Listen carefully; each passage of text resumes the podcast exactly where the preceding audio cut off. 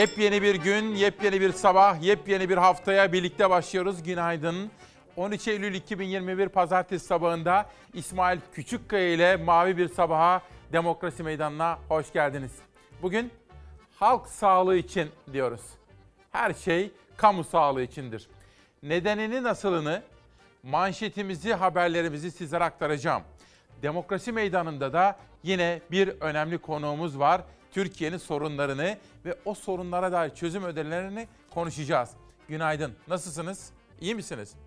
Ve kitaplığımdan Ferhan Şensoy'un bana imzalayarak iki sene önce gönderdiği bu kitabı buldum. Hafta sonunda okudum. Hafta boyunca Ferhan Şensoy'u da saygıyla anacağız efendim. Günaydın. Yönetmenim Savaş Yıldız'dan rica ediyorum. Gazeteleri okumaya Cumhuriyet'le birlikte başlıyoruz. Sorun öğrencilerimiz, çocuklarımız okula gitsinler ve onlar tarikatların, cemaatlerin ne olduğunu bilmediğimiz yapıların yurtlarında falan değil. Hayır, hayır.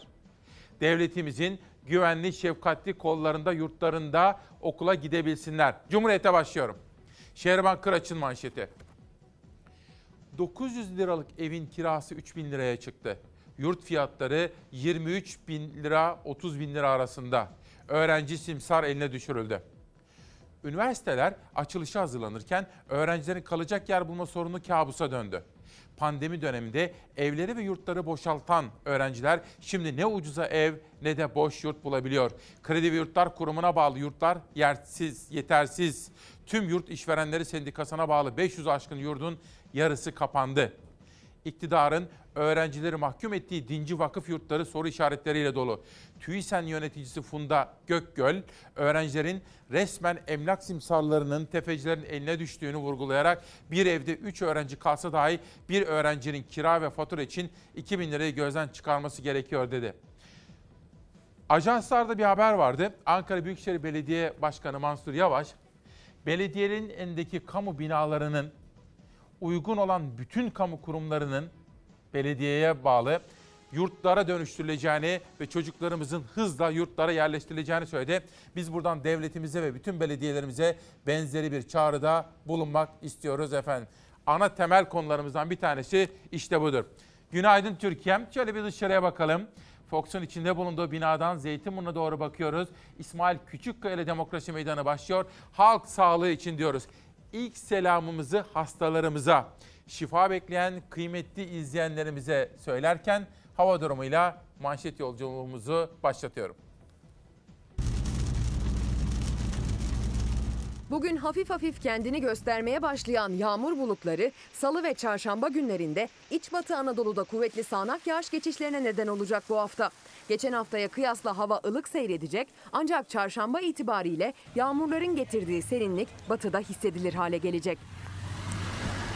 Karadeniz'in orta ve doğu kıyılarıyla Doğu Anadolu bölgesinin kuzey illerinde yağış bırakma ihtimali yüksek olan bulut geçişleri görülecek bugün. Öğle saatlerinde iç batı Anadolu'da bulutlar yoğunlaşacak. Karadeniz'in batısından Akdeniz'in batısına uzanan sistem İç Ege ile İç Anadolu bölgesinin batı illerini etkisi altına alıyor. Bugün Kütahya, Afyonkarahisar çevreleriyle Ankara, Konya, Eskişehir çevrelerinde Bolu, Çankırı civarında yağış ihtimali taşıyan bulutlar var gökyüzünde. Sinop ve Kastamonu'da da hava kapatıyor, yağış ihtimali zayıf da olsa sürüyor. Aynı sistemin güney ucundaysa Isparta ve Burdur'la Antalya'nın kuzey ilçeleri var.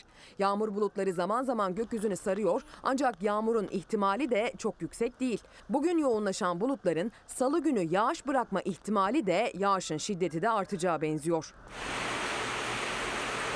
Salı günü batıda yine yağış geçişleri var. Ege'nin en kuzey illeri hariç kalan tüm kesimleri yağışın etkisinde olacak salı. İç Anadolu bölgesinde tüm batı iller ve batı Akdeniz'de yağış bırakacak bulutlar gökyüzünü yine saracak. İç Ege ile göller yöresinde kuvvetli sağanak yağış görülebilir salı günü. Denizli, Isparta, Burdur ve Antalya çevrelerinde kuvvetli sağanak yağmura dikkat edilmeli. Karadeniz'deki yağışlarsa pazartesiden salıya hafifleyeceğe benziyor. Sıcaklıklar bugünlerde normaller seviyesinde. Geçen haftanın normalden serin havası yerini beklenen ölçüde bir sonbahar serinliğine bırakıyor. Gün ortasında güneş görüldüğü ölçüde terleten hava güneş etkisini yitirdikçe üşütmeye başlıyor bugünlerde. Her sonbaharda olduğu gibi aynı gün içinde yaşanan sıcaklık değişimi hastalıklara davetiye çıkaran cinsten tedbirli olunmalı. Artık Eylül ayındayız değil mi efendim? Ve havaların yağışlı geçmesi biraz serinlemesi doğaldır, normaldir. Ve Enes ben de babama kavuşmak istiyorum. Benim babam da cezaevinde diyor. Bir selamımızı hastalarımıza söylemiştik. Bir selamımız da Enes gibi veya ismi ne olursa olsun babalarıyla, anneleriyle özgür günlerde buluşmayı bekleyen kader mahkumlarına, Türkiye'deki cezaevlerine bir selam söyleyelim. Zafer 006 Ank Rumuzlu arkadaşım İsmail Bey size Ankara'nın yanı başındaki Polatlı'dan yazıyorum. Kızım 4. sınıfa başladı ve henüz öğretmeni yok. Milli Eğitim Bakanlığı'na bunu duyurur musunuz diyor Twitter'dan bana göndermiş olduğu mesajda efendim. Berat Albayrak dün maçtaydı. Büyük bir derbi vardı. Sezonun ilk derbi maçı. Galatasaray 2 gol attı. Tıpkı Kasımpaşa maçındaydı. Fakat Trabzonspor peşini bırakmadı. Derbi nefes kesti. Berat Albayrak da maçtaydı. Fotoğrafları var gazetelere yansımış. Ama Trabzon'la Galatasaray birer puanı paylaştılar. Üstelik bu maçtan hemen önce Fenerbahçe kale, kalecisi Altay'ın da büyük bir hatasından sonra tabi Rıza Çalınbay var Sivas'ta da onu da söyleyelim. Bir bir berabere kalmışlardı. Fenerbahçe'nin 2 puan kaybettiği haftada Galatasaray ile Trabzonspor'da birer puanla yetinmek durumunda kaldı. Beşiktaş bir gün önce Malatya, Yeni Malatya Spor'u rahat bir skorla geçti. 3 puanı almıştı efendim. Cumhuriyet'ten akşama geçelim. Sırada bir spor haberi var. Dünyayı değiştiren ısrar. BioNTech Pfizer'ı zor ikna etmiş. Biz bu iki insana ne kadar teşekkür etsek azdır. Bakın. Onlarla ne kadar gurur duysak azdır. Geçtiğimiz günlerde Eczacıbaşı Tıp büyük ödülünü de onlar kazandılar. Onlara ne kadar ödül versek azdır efendim diyor ve manşeti okuyorum. İlaç devi Pfizer'ın Covid-19 aşısında ortaklık için BioNTech'in kurucuları Uğur Şahin ile Özlem Türeci'den gelen ilk defi, teklifi geri çevirdi ortaya çıktı. İngiliz gazetesi The Telegraph'ın haberine göre Pfizer'ın başkan yardımcısı Phil Dormitzer, Şahin'le Ocak 2020'deki ilk telefon konuşmasında bu iş yürümeyecek ifadesini kullandı. Çünkü Dormitzer salgının SARS gibi kısa sürede durdurulacağına inanıyordu. Şahin de yeniden ararız demiştim dedi. Haklı çıkan Şahin oldu. Bir ay sonra imzalar atıldı. Ve gerçekten de onlar onur sahibi bizlere de büyük bu gurur yaşattılar. Almanya'daki gurbetçilerimiz öylesine gururla onlardan bahsediyorlar ki ve ne kadar da haklılar diyor. Bir sonraki gazeteye geçiyorum. Akşamdan bir güne. Asrın fiyaskosu. İktidarın Asrın projesi diyerek 2010'da hayata geçirdiği Fatih projesi 15 milyar lirayı yuttu. 5 bakan eskiten proje hala tamamlanmadı, tamamlanamadı. 78 bin etkileşimli tahta almak için ihale açıldı diyor. Asrın projesi olarak duyurulan Fatih projesi eğitim bütçesi için adeta bir kara deliğe dönüştü. 2010'da başlayan ve 2014'e kadar tamamlanacağı söylenen proje milyarlarca liralık harcamaya karşın 11 yılın sonunda hedefine ulaşamadı. Proje kapsamında 15 milyar lira yakın para harcandı. Proje bu yıl itibarıyla yalnızca %68.7'lik gerçekleşme oranına ulaştı. Proje kapsamında bugüne kadar tablet dağıtılan öğrenci sayısı 2 milyonda kaldı. Çok sayıda usulsüzlük iddialarıyla da anılan projeyle 18 milyon öğrenci ve öğretmene tablet bilgisayar dağıtılması planlanıyordu. Fatih projesinde yaşanan sorunlar bunlarla da sınırlı değil. İnternet faturaları ödenemeyen okullar icra tehdidiyle karşı karşıya diyor. Bu da eğitime dair bir haber. Ve dün Galatasaray ile Trabzonspor kozlarını paylaşmak üzere Trabzon'da sahaya çıktılar. Galatasaray erken de buldu 2 gol. Fakat daha önceki Kasımpaşa maçında olduğu gibi 2-0 öne geçmesine rağmen 3 puanı koruyamadı. Ve bakın sezonun ilk derbisinde beraberlik. Biz de buradan her iki takımın da oyuncularını, teknik yönetimlerini ortaya konan futbol için kutlamak istiyoruz efendim. Derbiye yakıştı. Yeni sezonun ilk derbisinde Trabzonspor ve Galatasaray birer puanı paylaştı. İki takım 2-2 berabere kaldı. Süper Lig'de dün akşam 2021-2022 sezonunun ilk derbisi vardı. Trabzonspor evinde Galatasaray'ı ağırladı. İlk yarıya hızlı başlayan sarı kırmızılı takım oldu. Galatasaray 2-0 öne geçti. İlk yarı biterkense Trabzonspor maça tutunmalarını sağlayan golü buldu. İlk devre 2-1 sona erdi. İkinci yarıda ise Trabzon maça dengeye getiren golü buldu ve maçın geri kalanında da iki takım arasında maç gitti geldi. 90 dakikanın bittiğini belirten düdük çaldığında ise tabeladaki skor 2-2 idi. Maç sonu konuşan teknik direktörler 3 puan alamamanın, 1 puana razı olmanın üzüntüsündeydi. Bugün 3 puan alamadığımız için üzgünüz. Kaybeden biziz yani baktığınız zaman. Oyundan memnunum. Skordan memnun değilim. Ee, kazanmak için her şeyi denemiştik. Bu sezon geçtiğimiz yıllara göre çok daha heyecanlı geçecek öyle anlaşılıyor efendim. Bu arada bir araştırdığım haber var. Suudi Arabistan'da bir polisimiz, biz bir özel harekatçımız şehit oldu havuzda. Nasıl olduğunu araştırmaktayım. Konuştuğum insanlar var. Araştırmak üzere olduğum yani ortaya çıkarmak istediğim olaylardan birisi bu. Ramazan Çakmak özel harekatçı bir polisimiz kon- konsoloslukta Cidde'de şehit oldu efendim. Ne olduğuna dair bir takım bilgiler geliyor ama araştıracağım. Ondan sonra sizlere vereceğim. Hürriyet. Bir de bugün her sabahki gibi Afganistan'da kadın olmak, Afganistan'da kız çocuğu olmak, Afganistan'da okumak, Afganistan'da özgür bir birey olmak. Bu konuları konuşacağız. Özel haberler hazırladık sizlere sunacağım. Mülteciler için güvenli dönüş Hürriyet gazetesinden. Dışişleri Bakanı Çavuşoğlu Suriyeliler dahil bütün mültecilerin ülkelerine gönderilmesi için Birleşmiş Milletler ile birlikte çalıştıklarını açıkladı. Bana soracak olursanız hükümet, iktidar, Adalet ve Kalkınma Partisi iktidarı Suriyeli ve Afgan mülteciler sorununun ülkemizde ne kadar ciddi bir mesele haline geldiğini, halkımızın bu konulardan ne kadar rahatsızlık duyduğunu anladılar. Biraz geç olmakla birlikte bence halkımızın bu konudaki hissiyatını anladılar. Çünkü kolay değil. 6 milyonun üzerindeki mülteci barındırmak bizim etimiz ne, budumuz ne? Bu konuyu anladılar. Dolayısıyla burada çok ciddi seçimlere kadar bir takım adımlar atılabilir. Takip listemize aldık. Karar. Bugün Çalarsat gazetesinde iki ayrı mitingden yola çıkarak çelişkiler manşeti atacağız efendim. Mitinglerden bir tanesi aşı karşıtları. Biri de doktorlarımız, aile hekimlerimiz. Her iki mitinge ilişkinde haberler hazırlıyoruz. Sizlere o haberleri anlatacağım. Ve hani vardır ya iki fotoğraf, iki fotoğraf arasındaki farkları bulun diyeceğim sizlere. Karardan okuyorum. Miting doktorları isyan ettirdi. Hakkımı helal etmiyorum. Aşı karşıtlarının mitinginde bir buçuk yıldır canla başla mücadele veren sağlık çalışanları yuvalandı. Önde gelen bilim insanları isimleri okunarak hedef gösterildi. Gidilmeyecek randevular alıp sistemi kilitleme çağrısı yapıldı. Mitinge onay verilmesine tepki gösteren doktorlar sosyal medyada bizden buraya kadar dedi. Hakkımızı helal etmiyoruz. Bakın doktorlarımız, binlerce doktorumuz, binlerce hemşiremiz onlar bu pandemi koşullarında neredeyse evlerine bile gidemeden bizler için, bizlerin sağlığı için mücadele ediyorlar. Bengi Başar hocamız, Güner Sönmez, Erhan Tenekecioğlu hocalarımız, Derya Unutmaz, Esin Davutoğlu Şenol, Mustafa Can Kurtaran gibi kıymetli hocalarımız. Biz onlara haklarını nasıl teslim edeceğiz, onların hakkını nasıl ödeyeceğiz efendim. Ve dönüşte Çalarsat gazetesinden bu konuları da gündeme taşıyacağız. Ve okullar açıldı. Milli Eğitim Bakanlığı da Sağlık Bakanlığı da bu konuda bir takım açıklamalar yaptı. İzliyoruz. Herkes hoş geldi okulumuza. Ben çocuklarımın PCR testine girmesini istemiyorum. Yani onların o psikolojide olmalarını istemiyorum. Bir çubukla burunlarına bakılacak sonra derse girecekler. Ben onay vermiyorum. virüsün yaygınlığını görmek için yapmış olacağız. Bazen e, semptomlar göstermeyebilir, belirtiler olmayabilir.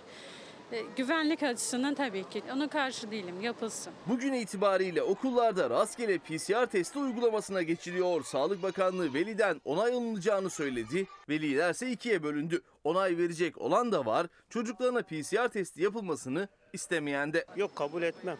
Yani çocuklar biz kendimiz zor yaptırdık. Şirket de önlem amaçlı 4-5 defa yaptırdı. Çok zor yani. Hani biz zor katlandık. Çocuklar da yapabileceğini düşünmüyorum açıkçası. en azından belirtisi olmayan çocuklar arasında bu virüsün ne kadar dolaştığını öğrenmek güzel bir yöntem. Ancak bunun e, yapılması için belli bilimsel kurallar var. Rastgele örneklem yöntemini nasıl örnekleri nasıl belirlediğiniz bile ayrı bir uzmanlık konusu. Uygulamanın detayları henüz açıklanmadı. Uzmanlarsa en önemli uygulamanın bile hayata geçirilmediğine dikkat çekiyor. Aşı olmayan öğretmenlerden haftada iki kez PCR testi istenecekti. Ancak test sayılarında çok büyük bir artış olmadı. Yani o en kritik tedbir uygulanmadı. Öğretmenlerin mutlaka aşılanmış olması çok kritik. Onlar sınıfta e, çocuklara ders verirken yüksek sesle konuşmak, zaman zaman bağırmak durumunda kalıyorlar. Ve şunu çok iyi biliyoruz ki bu virüs ne kadar yüksek sesle konuşulursa, bağırılırsa o kadar çok etrafa saçılıyor. O yüzden öğretmenlerin bulaştırıcılığı daha yüksek. O yüzden öğretmenlere özel bir e, önlem almak gerektiğini düşünüyoruz. Hatta öğretmenlere aşı zorunluluğu getirilmeli. Bizim dernek olarak görüşümüz bu. Klinik Başkanı Profesör Doktor Alpay Azap'a göre çok daha net önlemler bekliyor uzmanlar. Çocuklardan önce öğretmenlerin PCR testlerinin tam yapılması hatta hepsinin aşılanması gerektiğini söylüyorlar. Diğer ülkelerse artık 12 yaş altının da aşılanmasını tartışıyor. Yüz yüze eğitimde ikinci haftaya da bilinmezliklerle ve alınmayan önlemlerle giriyor veliler ve öğrenciler. Milli Eğitim Bakanı ise 198 derslikte vaka ve yakın temas nedeniyle yüz yüze eğitime ara verildiğini açıkladı. Kalabalık mı sınıflar? Kalabalık evet. 40 kişiyiz. Yani çocuklar eğitime mi gelsin, PCR'a mı yetsinler? Çocuğuma yaptırmam çünkü e, yetişkinler kendilerini korumuyor. Çocuklar son derece bilinçliler. Sağlık ve eğitim ana gündem maddelerimizden birisi. Ekonomi de yine çok özel bir gündem maddesi.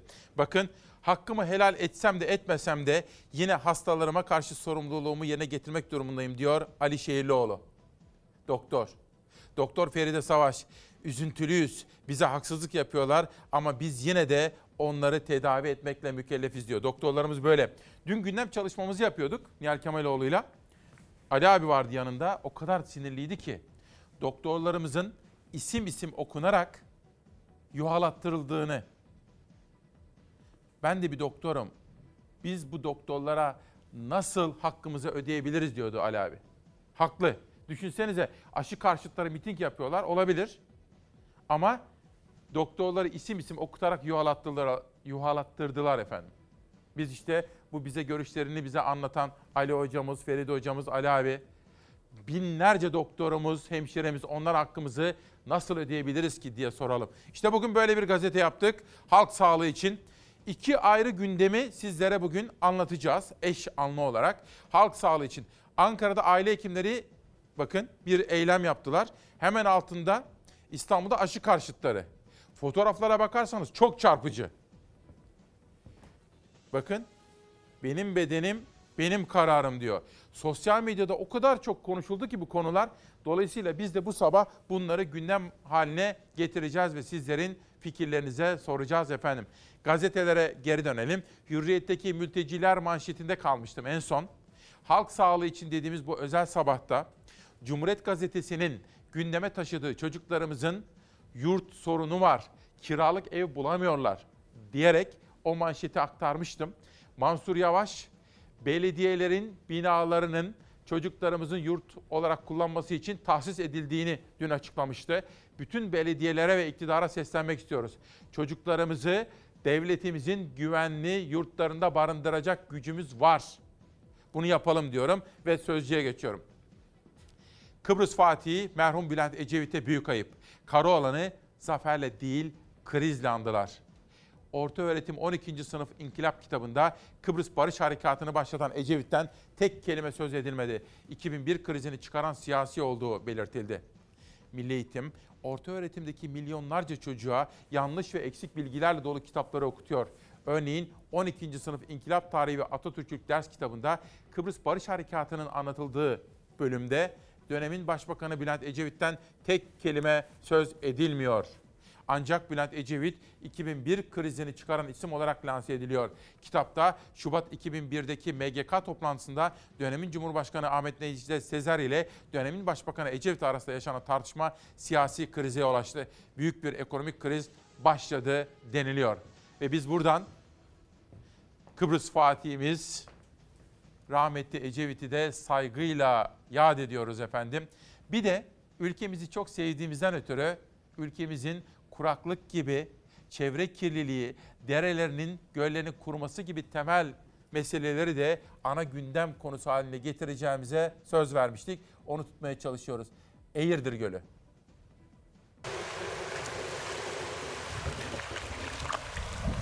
Aşağı yukarı bir asırdır gözükmeyen bir su kaybıyla karşı karşıyadır.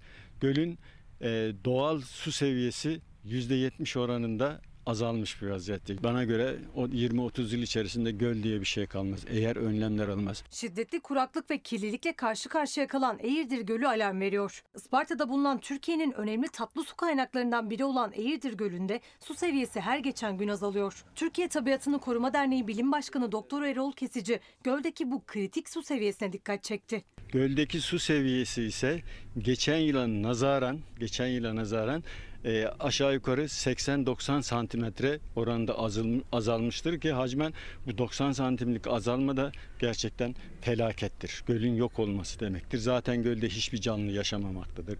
Gölün yok oluşunu gösteren bir manzaradır. Çok üzücü bir manzaradır. Göldeki çekilme kıyı şeridinden de hissedilir noktada artık. Çekilen su nedeniyle gölün yüzeyinde yer yer adacıklar oluştu. Plajda bulunan iskele su çekilince havada kaldı. Eğirdir Gölü'nde son 3 yıldır çok aşırı bir şekilde meydana gelen kuruma ve su kayıpları maalesef alınmayan önlemler nedeniyle giderek artan bir vaziyete gelmiş durumdadır. Doktor Kesici gölde kanalizasyon borusunun patladığını ve atık suların göle karıştığını da iddia etti. Kesici boruların acilen kaldırılmasını ve bu şekilde göle girilmenin çok tehlikeli olduğunu söyledi. Peki bu borunun burada ne işi var patlıyor da?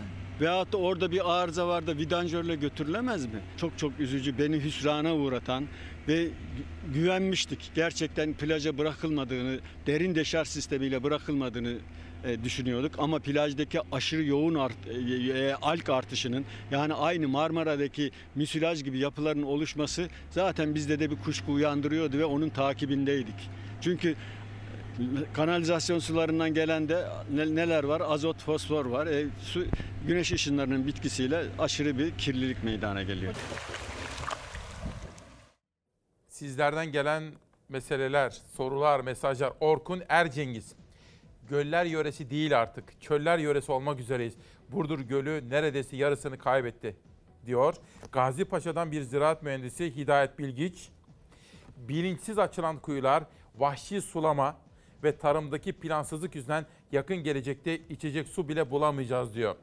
Nitekim yerel gazete manşetlerine biraz sonra baktığımız zaman göreceğiz ki organik tarım alanları bile kurudu Türkiye'de. Alanya'dan bir manşet okuyacağım sizlere. Ki aslında Dalyan'dan Yücel Okutur'la da dün konuşmuştum. Atılması gereken adımlar var organik tarım konusunda. Manşetlere devam edelim. Sözcüden sabaha geçiyorum. Sabahta Cumhurbaşkanı Recep Tayyip Erdoğan'la ilgili bir haber.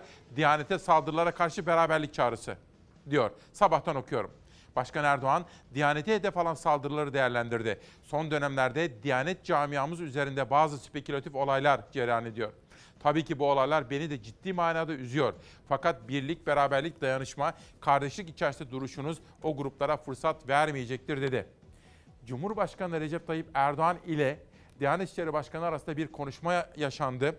O konuşmayı haberleştireceğiz sizlere. Hazır mı? Ha Savaş Haber hazır diyor. O halde hemen izleyelim efendim ve sizlerden de yorum rica edeceğiz. Şerlerin defi için El Fatiha.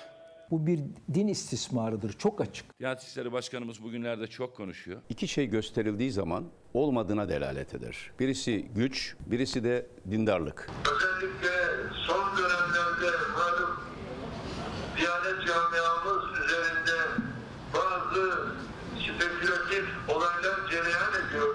Cumhurbaşkanı Erdoğan, Diyanet İşleri Başkanı Ali Erbaş'ın siyaset sahnesinde tartışmaların odağındaki isim olması üzerine ilk kez yorum yaptı. Yaşanan tartışmalar spekülatif dedi, üzüldüğünü söyledi. Tabii ki bu olasılıklar bizi bir ciddi manada üzüyor. Yargıtay'ın bu muhteşem binasının açılışına katılmış şuradaki mümin kullarını umduklarına nail eyle Allah'ım. Yargıtay'ın yeni binasının Diyanet İşleri Başkanı Ali Erbaş'ın duasıyla açılmasıyla başlayan tartışma Erbaş'ın sosyal medya düzenlemesi açıklamalarıyla büyüdü. Görüyorsunuz ya ortalığı ayağa kaldırıyorlar ya. Dinin yaşanan hayatla irtibatının zayıflatılması. İnanç adalete ve yargıya yansıyamaz. Bu iktidarın en çok da manevi değerlere zarar vermesi. Adli yılın başlaması münasebetiyle ve aynı zamanda yeni Yargıtay binasının açılışı esnasında okunan duanın bazı çevrelerde şiddetli tepkiyle karşılanması kelimenin tam manasıyla ilkelliktir. Öyle bir noktaya gelmişlerdir ki Atatürk'e ve laikliğe savaş açıldığını iddia edecek kadar izan ve insaflarını kaybetmişlerdir. Erbaş'a eleştiri ve destekle ayrıldı bu kez siyaset. Cumhurbaşkanı Erdoğan ise o tartışmalara ilk kez değindi. Diyanet'in bir programı için Diyarbakır'da olan Ali Erbaş'ı telefonla aradı, destek verdi. Özellikle son dönemlerde malum Diyanet camiamız bazı spekülatif olaylar cereyan ediyor. Tabii ki bu olaylar bir ciddi manada üzüyor. İnanıyorum ki o grupları arzuları istikametinde devamına inşallah fırsat vermeyecek. İnşallah. Ve burada Ankara'dan Kemal Aktaş'ın haberi gece meydana gelen gelişmeleri Erdoğan'la Diyanet İşleri Başkanı arasındaki görüşmeyi de Zafer Söken haberleştirip bu önemli dosyayı güncellemiş oldu efendim. Diyanet İşleri Başkanı'nın hiç olmazsa Sayın Erdoğan'ı daha fazla üzmemek üzere bir parça geri planda kalması, siyasi yorumlarda bulunmaması, siyasetin alanına giren konulardan uzak tutması kendisini bence uygun olur diye düşünüyorum. Naçizane benim fikrim böyledir. Pencere. Karma eğitimi de bitirdiler. Taliban'da değişime devam. Afganistan'da yönetimi ele geçiren Taliban verdiği mesajların aksini yaparak her adımda değişmediğini bir kez daha ortaya koyuyor. Özellikle kadınlar söz konusu ise kadınların hayatını zindana çeviren Taliban yeni aldığı kararla ülkede karma eğitime son verdi. Taliban geçici hükümetinin Yüksek Öğretim Bakan Vekili Şeyh Abdülbaki Hakkani karma eğitim sisteminin İslami ve milli değerlere aykırı olduğunu söyledi ve bundan böyle kadınlar ile erkeklerin aynı okulda eğitim alamayacaklarını duyurdu. Kadınlar karara tepkili. Bunu bir kere daha okuyacağım. En son cümleyi lütfen Türkiye'm. Cumhuriyetimizin, devletimizin, ülkemizin kıymetini bilelim. Bu cumhuriyeti, bu devleti kuran büyük önderimiz Gazi Mustafa Kemal Atatürk ve onun vizyonunun kıymetini bilelim. Kadınlarımız, kızlarımız, özellikle sizler. Şu cümleyi bir daha okuyorum, sonra sizi Afganistan'a götüreceğim bundan böyle Afganistan'da kadınlar ile erkeklerin aynı okulda eğitim alamayacaklarını duyurdular efendim. İşte bakın Afganistan'ın 21. yüzyıldaki durumu.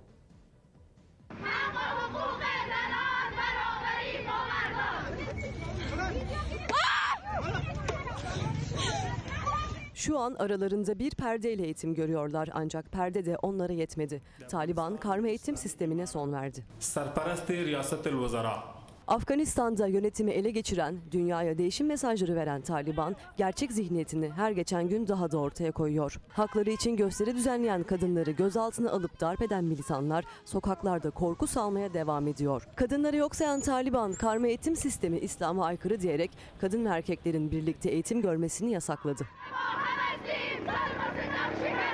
Taliban'ın kurduğu geçici hükümetin Yükseköğretim Bakanı Abdülbaki Hakkani yeni kararla kadınların ve erkeklerin ayrı binalarda ayrı saatlerde eğitim alacağını duyurdu. Ayrı binası olmayan okullarda ise öğrenciler farklı saatlerde okula gelecek.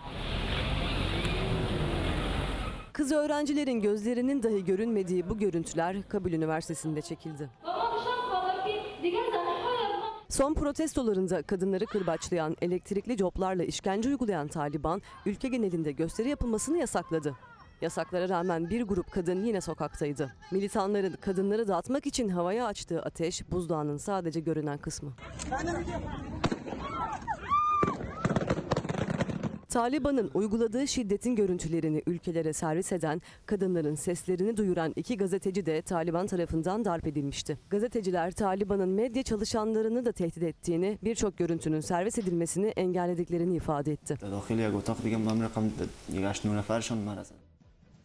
Ekip arkadaşlarımla konuştum. Özellikle Afganistan'daki gelişmeleri de Beyza takip ediyor. Beyza Gözeyik. Her sabah Afganistan'ı çok dikkatle, özellikle kızlar, kadınlar, çocuklar, oradaki gelişmeleri dikkatle takip ediyoruz. Her gün haber yapacağız. Türk Gün'e geçiyorum. Bir daha asla. Türkiye'yi her alanda geri götüren 12 Eylül darbesi idam, kötü muamele ve insan hakları ihlalleriyle aradan geçen uzun yıllara rağmen zihinlerdeki yerini korurken 15 Temmuz'daki hain darbe girişimine Türk milleti set çekti diyor efendim. Ve gazete birinci sayfasında MHP Genel Sekreteri İsmet Büyükataman'ın bu kez darbeciler değil Türk milleti kazandı şeklindeki sözlerinde yine birinci sayfasında aktarmış efendim. Bu arada gençler demişken Erdoğan'la ilgili haberi sizlere sunmuştuk. Sırada CHP lideri Kılıçdaroğlu'nun gençlere yönelik bir vaadi var. İzleyelim bakalım gençler nasıl yorumlayacak? Sıfır otomobil. Evet genç ilk kez alıyorsa ÖTV'sini sıfırlayacağız. Elin oğlu Almanya'da, Fransa'da, Amerika'da, Güney Kore'de, Japonya'da geliri yüksek yeni bir otomobil alıyor. Efendim bizim gençler dünyanın ÖTV'sini getiriyorsa almayacak. Aynı şartlarda Türkiye'de getireceğiz. Kazanacaklar, üretecekler, otomobilleri olacak ve gezecekler. Çünkü onların hayalleri bizim hedefimiz olacak. Onların hayalleri bizim hedefimiz olacak. Bunu sağlayacağız. Gençlere umut vermemiz gerekiyor. O umudun gerçekçi olması gerekiyor. Onlara iş ve gelecek bulabilmek durumundayız. Şu manşeti bir daha okumak istiyorum. 900 liralık evin kirası 3 bin liraya çıktı. Yurt fiyatları 23 bin lira 30 bin lira arasında değişiyor. Öğrenci simsar eline düşürüldü deniliyor efendim bakın. O kadar önemli bir haber ki bundan daha önemli bir olay olamaz efendim. Dolayısıyla bütün öğrencilerimizin güvenli yurtlarda barınabilmeleri için devletimizin ve belediyelerimizin elinden geleni yapması gerekiyor. Ankara Büyükşehir Belediye Başkanı Mansur Yavaş da belediyelerin ellerindeki uygun bütün kamu binalarının öğrencilerimize yurt olarak tahsis edileceğini söyledi. O kadar önemli bir haber ki bu efendim. Ve Ferhan Şensoy bana iki sene önce kitap göndermiş, imzalamış ve sizlere de tanıtmıştım. Dün onu kitaplığımdan buldum. Hafta boyunca Ferhan Şensoy'u saygıyla anacağız. Bunun dışında Malatya'dan kıymetli bir bilim insanımız Profesör Doktor Aysun Bay Karabulut doğada hayat var diyor. Bitkiler vesaire. Ve günün adı ne diye sorarsanız Sakarya Meydan Muharebesi 100 yaşında. Hem Sözcü'de Sinan Meydan bugün tam sayfa işlemiş. Hem bugün Hürriyet Gazetesi editörleri. Sizlere buralardan da bakın anekdotlar anlatmak isterim. Bunun dışında önemli bir röportaj bir başka akademisyen Ayşe Buğra hocamızla görüşmüş İpek Özbey. Güçlü durmak zorundayız diyor. Ve eşim Ekim, Ekim 2017'den beri cezaevinde Osman Kavala'nın eşi. Bu anlaşılması zor süreç bizim hayatımızın 4 yılına mal olduğu bu alışılacak bir şey değil diyor efendim. Bu ve benzeri başka pek çok manşeti sizlere aktarma gayreti içerisinde olacağım. Ama izin verirseniz bir fincan sade kahve içip haftanın manşetlerini beraber atmak üzere huzurlarınıza döneceğim. Günaydın, hoş geldiniz. 13 Eylül 2021 günlerden pazartesi İsmail Küçükkaya ile Demokrasi Meydanı. Bugün etiketimiz halk sağlığı için dedik. Yönetmenimden hemen gazeteleri ekranlara getirmenizi getirmesini rica edeceğim ve pencereyle başlayacağız bu kuşağa. Okullar, eğitim, korona, aşı, aşılanma. Bakana göre kalabalık sınıflar istisna. Pencereden okuyorum. Milli Eğitim Bakanı Mahmut Özer, Covid-19 salgınında en güvenli yerin okullar olduğunu savunarak kalabalık sınıfları istisna olarak değerlendirdi. AK Parti Mersin milletvekilleriyle valiliği ziyaret ettiği sırada açıklama yapan Milli Eğitim Bakanı, 6 Eylül'de 81 ilde 57.108 okul ve 850 bin derslikte yüz eğitimin başladığını hatırlattı. Bakan şöyle söylüyor. Bir haftalık süreçte gelinen nokta sağlık kurallarına uyduğumuz zaman süreci ne kadar başarılı şekilde yönetebileceğimizi gösteriyor. Türkiye'de eğitim sisteminin ölçeği çok büyük diyor ve rakamlar veriyor. Bakan kalabalık sınıfların istisna olduğunu yani çok nadiren görüldüğünü belirtiyor. Sıradaki haberimiz sağlık ve eğitimin kesişme noktası.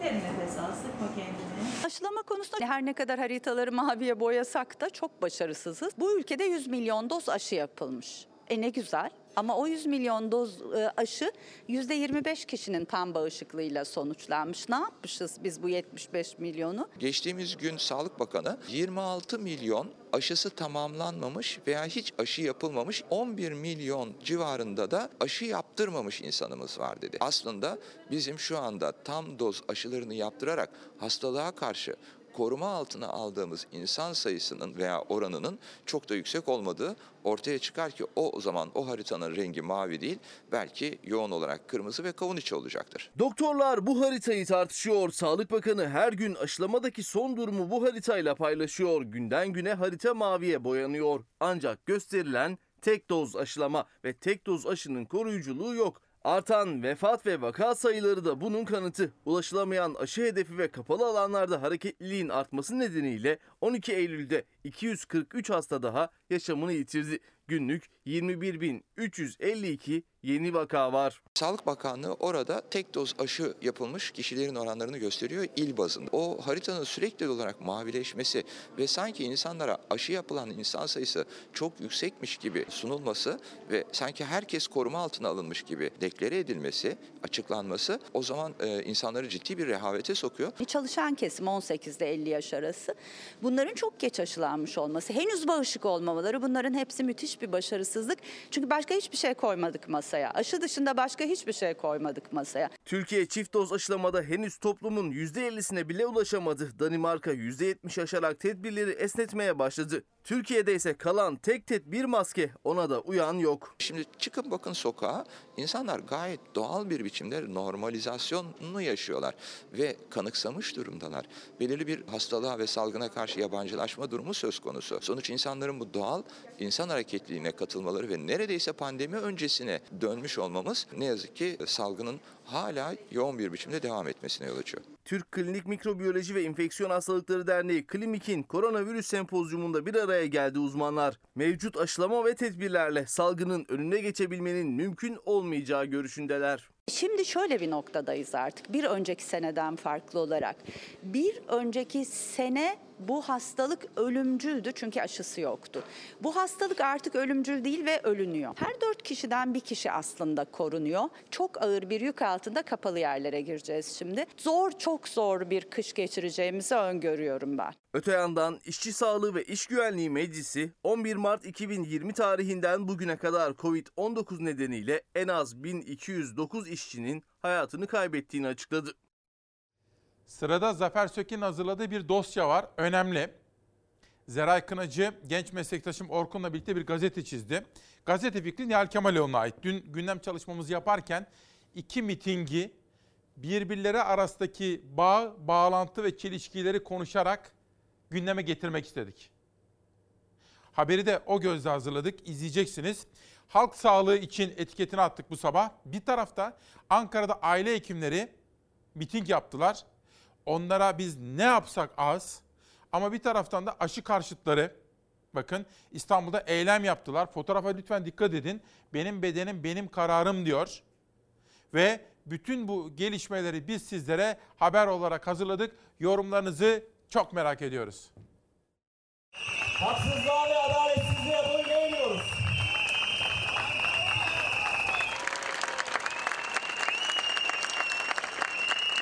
Aynı gün iki farklı noktada iki farklı miting. Biri aile hekimlerinin, diğeri ise aşı karşıtlarının. Birinde HES kodu maske ve mesafe, diğerinde ise ne HES kodu, ne maske, ne mesafe.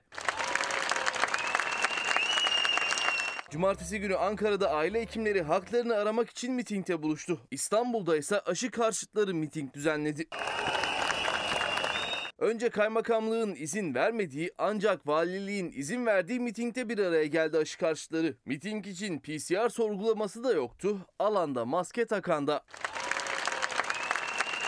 Aşı karşıtı değilim deyip gelen de vardı. Aşıyı mecburen yaptırdım diyen de. Aşı karşıtı değilim Ee, ama inanmıyorum. Mecburen e, yaptırmak zorunda kaldım. İlk dozu yaptırdım. Ama e, olmak istemiyorum çünkü kronik hastalıklarım var. Zaten bunlar da kronik hastalıkları tetiklemek için e, yaptırılan aşılar. Sloganlarıyla, pankartlarıyla da çok konuşuldu aşı karşıtlarının mitingi. Tepkiler de geldi. Miting sırasında tansiyon da yükseldi. Niye aşıyı istemiyorsunuz? Niye içtiğim aşıyı? Ben Allah'ın hükmüne inandım. Ben bypass ameliyatlısıyım. Kalp ameliyatı oldum. Elhamdülillah yaşıyorum. Aşı karşıtları İstanbul'dan ses yükseltirken aile hekimleri dernekleri başkente bir araya geldi. Ödeme sözleşme yönetmeliğinin geri çekilmesi için eylem yaptı. Bunlara boyun eğecek miyiz? Hayır. İtirazları aile hekimlerine yönelik 30 Haziran'da resmi gazetede yayınlanan düzenlemeydi. Siz hastane çalışanlarınıza canınızın her istediğinde keyfiyetle katsayı düzenleterek hak edişlerini kesebiliyor musunuz? Kesemezsiniz, kesemezsiniz. Çalışacak adam bulamazsınız orada. Türkiye'nin dört bir yanından bir araya gelen aile hekimleri dernekleri Sağlık Bakanı Koca'ya tepki gösterdi. Hekimlerimiz, ebelerimiz, hemşirelerimiz, sağlık çalışanlarımız canlarınızın istediği talimatları verip robotlaştıracağınız meslek grupları değildir. Bakın Müşerref Seçkin bir gazeteci. Tansel Semerci sen de tanırsın sevgili İsmail gazeteci. Aşı olmak istemedi. Çok ısrar ettik, ikna edemedik. Ve dün Covid'den kaybettik, bugün toprağa veriliyor. Bu bir gazeteci. Bir öğretmen aşı karşıtıydı. O da dün Covid'den hayatını kaybetti. Sadece bunları sizlere hatırlatmak isterim. Demokrasi Meydanı'na bir konuğum geliyor. O nedenle şu kitapları da tanıtmak istiyorum izin verirseniz. Şifresiz ve Sırsız Gerçek Satış Güven Bakırtaş'ın. Bu arada Diyarbakır'dan İzmir'e doğru yerel gazete manşetlerini sizlere aktaracağız. Savaş'la birlikte seçtik onları. Burak Öge, özgürlük kendini doğru ifade etmeyi başaranlarındır diyor. Ve bir hocamızın Sibel Güngör, doçent doktor Fatih Erbey, doktor Esra Ergün Alış, Elif Soydamal'ın beraber hazırladıkları Onkolojide Çocuk Beslenmesi ve Yemek Tarifleri isimli kitapta bu sabah Çalar Saat'te tanıtacağım kitaplardan bazıları. Ve işte Diyarbakır. Davutoğlu Tahir Elçi cinayetini yorumladı. Siyasi suikasttır. Gelecek Partisi lideri Ahmet Davutoğlu AK Parti iktidarına karşı tsunami niteliğinde bir dalganın geldiğini belirterek dinamik bir dalga geliyor dedi. Davutoğlu Tahir Elçi cinayetini yorumladı, net konuştu. Siyasi suikasttır. Diyarbakır'dan İzmir'e geçiyorum. 9 Eylül gazetesi inekler kesimde çiftlikler satışta manşetiyle çıkmış.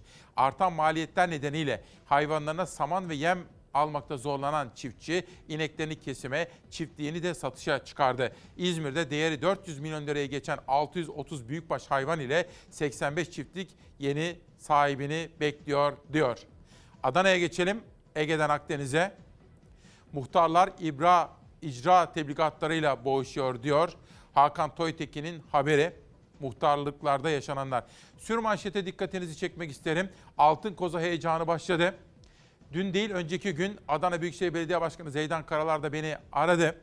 Ve hem Altın Koza'nın hem de bir taraftan Lezzet Festivali'nin başladığını anlattı. Birazcık sohbet ettik kendisiyle. Adana'ya davet etti. Kendisine nazik daveti için teşekkür ediyor. Bu festivallerde başarılar diliyorum Zeydan Karalar'a. Ankara'ya geçiyorum Anadolu.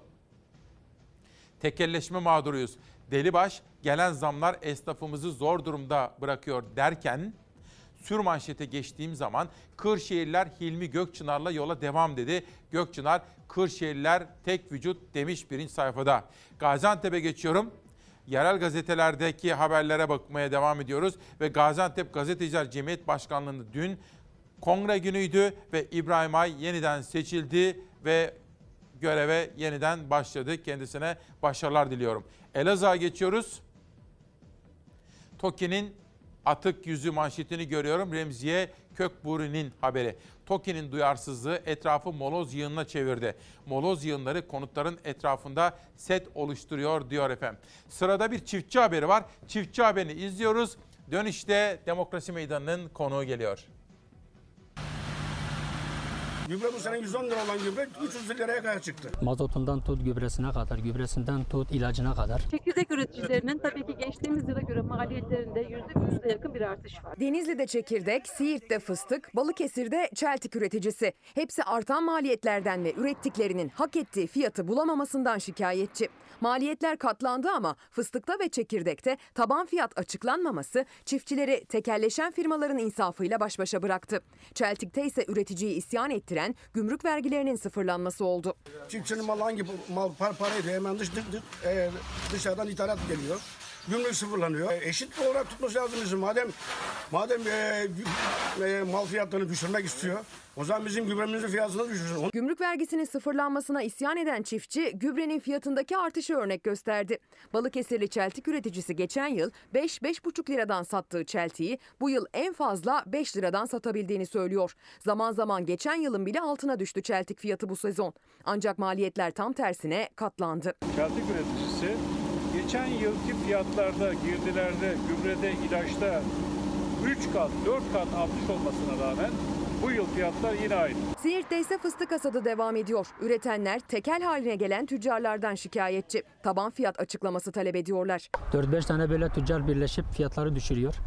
Ee, bizim de amacımız böyle yani sabit bir fiyatın olması. Yani e, diyelim ki 70 liradan aşağı alınmaması. Fındıkta olduğu gibi Karadeniz bölgemizin devlet kurumları alsaydı mesela bunlar böyle yapamazdı. Mecburen biz de hani borçlarımızdan dolayı yarı fiyatına yakın satıyoruz bu fıstıkları. Meşhur Siirt fıstığının üreticisi kuraklık nedeniyle yaşanan rekolte kaybından da şikayet etti.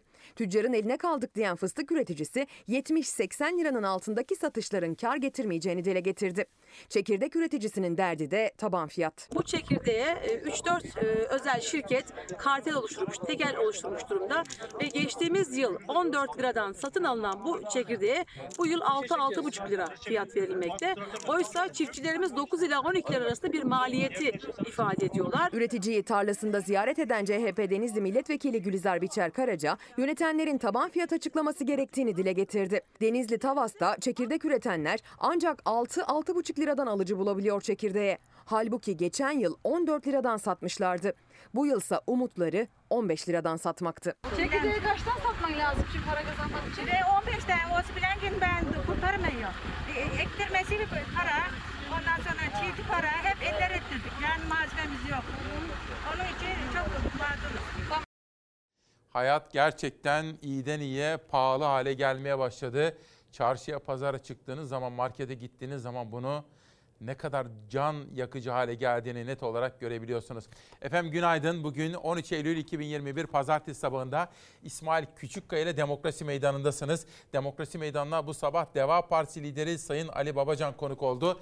Efendim hoş geldiniz. Hoş bulduk. Teşekkür ederim. Nasılsınız? Sağ olun. Ben iyiyim. Siz nasılsınız? Sağ olun. Hoş geldiniz. Yeni yayın döneminiz hayırlı olsun. Eksik olmayın. Siz de katkı veriyorsunuz bu sabah itibariyle. Sağ olun, var olun efendim. 9. yılımız.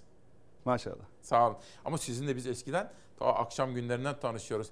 Hazinede falan ne röportajlar yapardık. 20 yıllık bir hatıra var. Evet, müthiş, Evet. müthiş. Doğru. Efendim başlayalım mı hemen? Tabii ki. Sosyal medya Savaş gel bakalım. Halk sağlığı için dedik bu özel sabahta bir genel başkanla sohbet edeceğiz ama ağırlıklı gündem maddem ekonomi. Onu size söyleyeyim.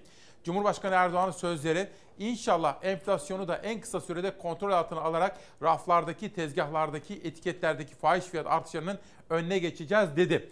Hafta sonunda çok konuşuldu.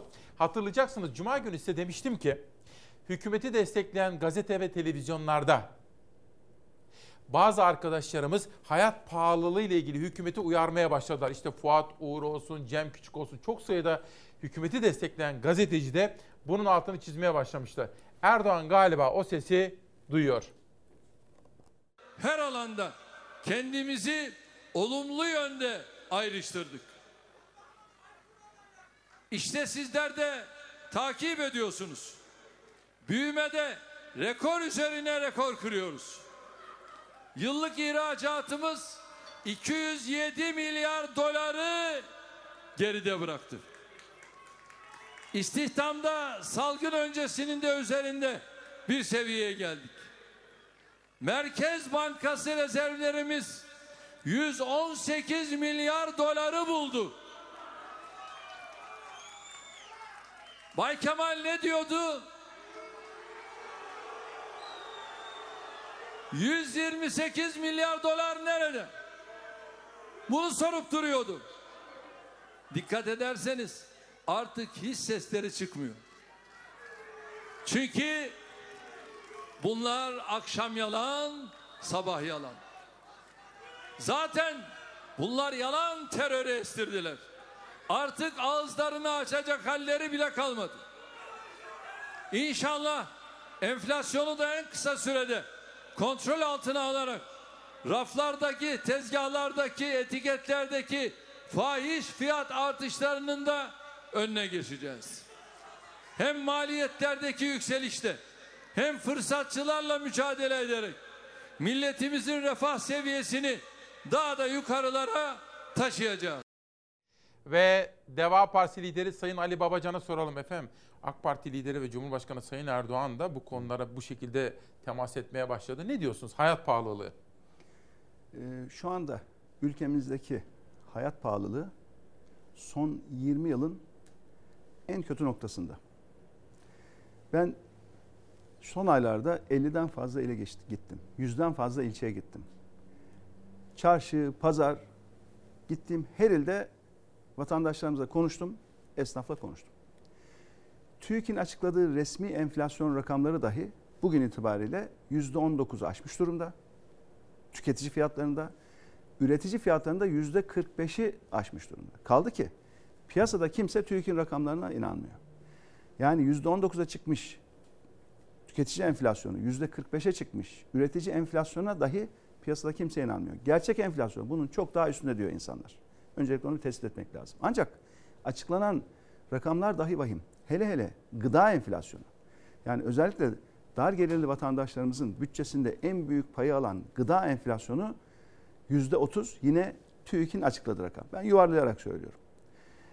Özellikle dar gelirli vatandaşlarımızın yani emeklilerimizin, işçilerimizin, çiftçilerimizin, sabit gelirli ve dar gelirli vatandaşlarımızın en büyük harcama kalemi gıda ve en çok da zam gıda ürünlerinde.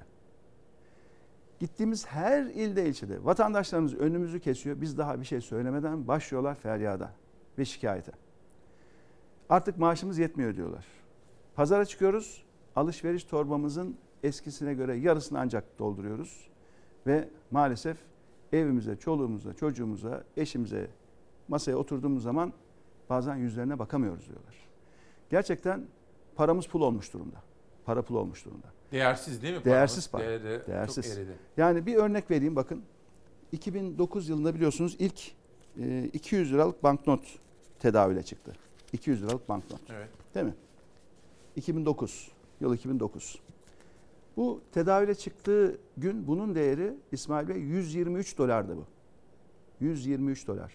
Bugün ne kadar biliyor musunuz? 23 dolar. Yani vatandaşımızın cebindeki para pul olmuş durumda. Satın alma gücü hızla düştü, düşüyor. Milli geliri de yansıyor bu rakamlar. Ve hükümetin milli gelir için açıkladığı son orta vadeli programa baktığınızda tablo gerçekten çok çarpıcı. Ee, bir grafiğimiz var. Aldı bizim yönetmenimiz Aldı, de heh. sizin danışmanınızla konuşmuş. Evet o milli gelirle ilgili Savaş onu alabiliyor muyuz? Alabiliyorsak Bunu kaldır bir al Heh. bakalım bir anı. Mesele Şimdi- şu efendim. şimdi- Şunu anlatır mısınız bize Sayın Babacan? Şimdi siz uzun yıllar ekonomi yönettiniz. Zorlu bir dönemde de yönettiniz. Ve işler iyiydi aslında.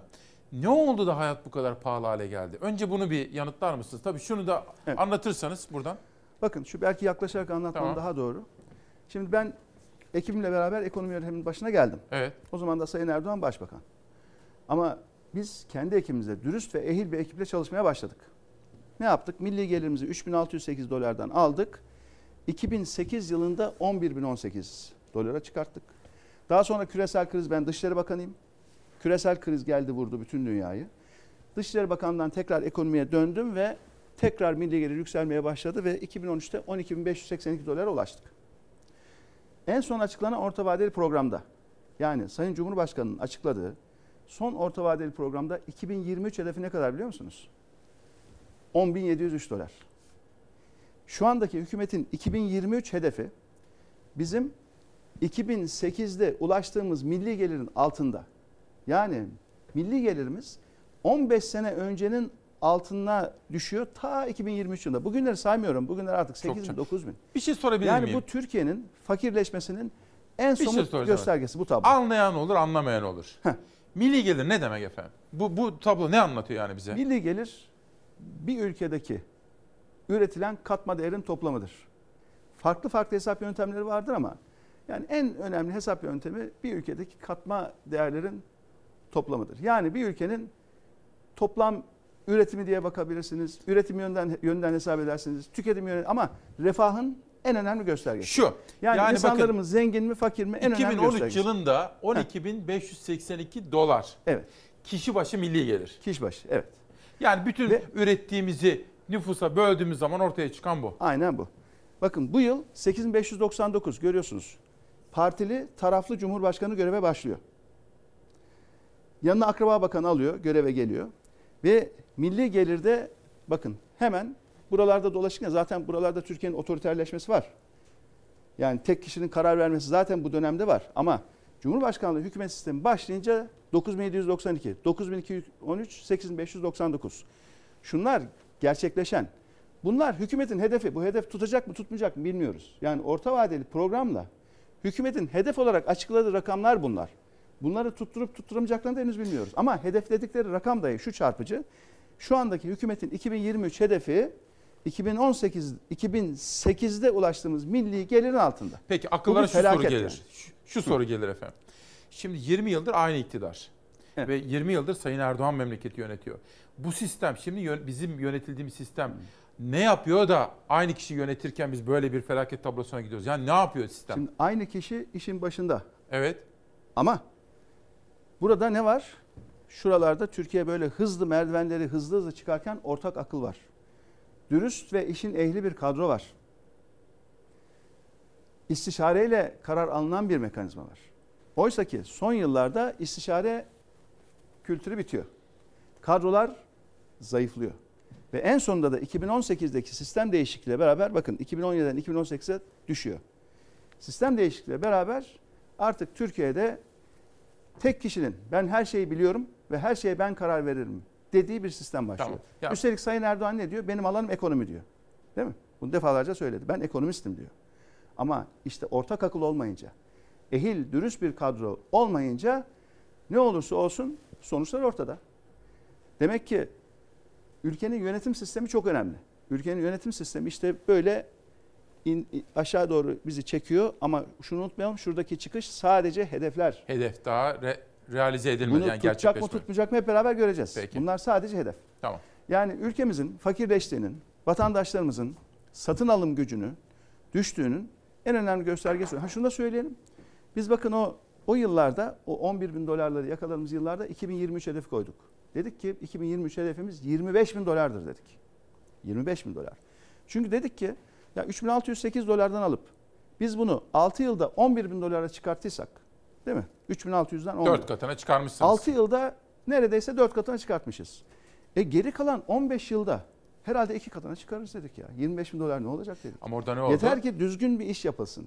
İyi bir ekip, iyi bir kadro iş başında olsun. Sizlerden en çok duyduğum orta gelir tuzağı derdiniz siz yönetimdeyken. Evet, evet. Maalesef patinaj yapmaya başladık. Orta, gelir tuzağı dediğimiz yıllar hangi yıllar ben size söyleyeyim tam da şu zirve yıllar. Hmm. Çünkü o zirve yıllarda biz korkuyorduk.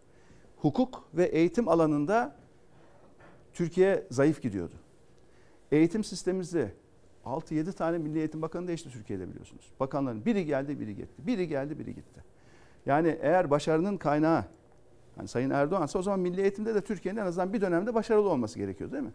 Demek ki düzgün bir ekip koymayınca işi bilen iyi bir ekip herhangi bir konuda siz iş başına getirmediğinizde başarı olmuyor. Benim anladığım Hukuk sistem, tabii çok önemli. Benim anladığım sistem değişince kötüye gitmeye başladı. Bu arada da hukuk ve eğitimde biz reformları yapamadığımız için de Kesinlikle. Bizim Tökezleme. zirveye çıktığımız yıllarda ben hep orta gelir tuzağı, orta gelir söylüyordunuz. tuzağı diyordum. Çünkü şu 10 bin- 12.582 dolar var ya İsmail Bey. Evet.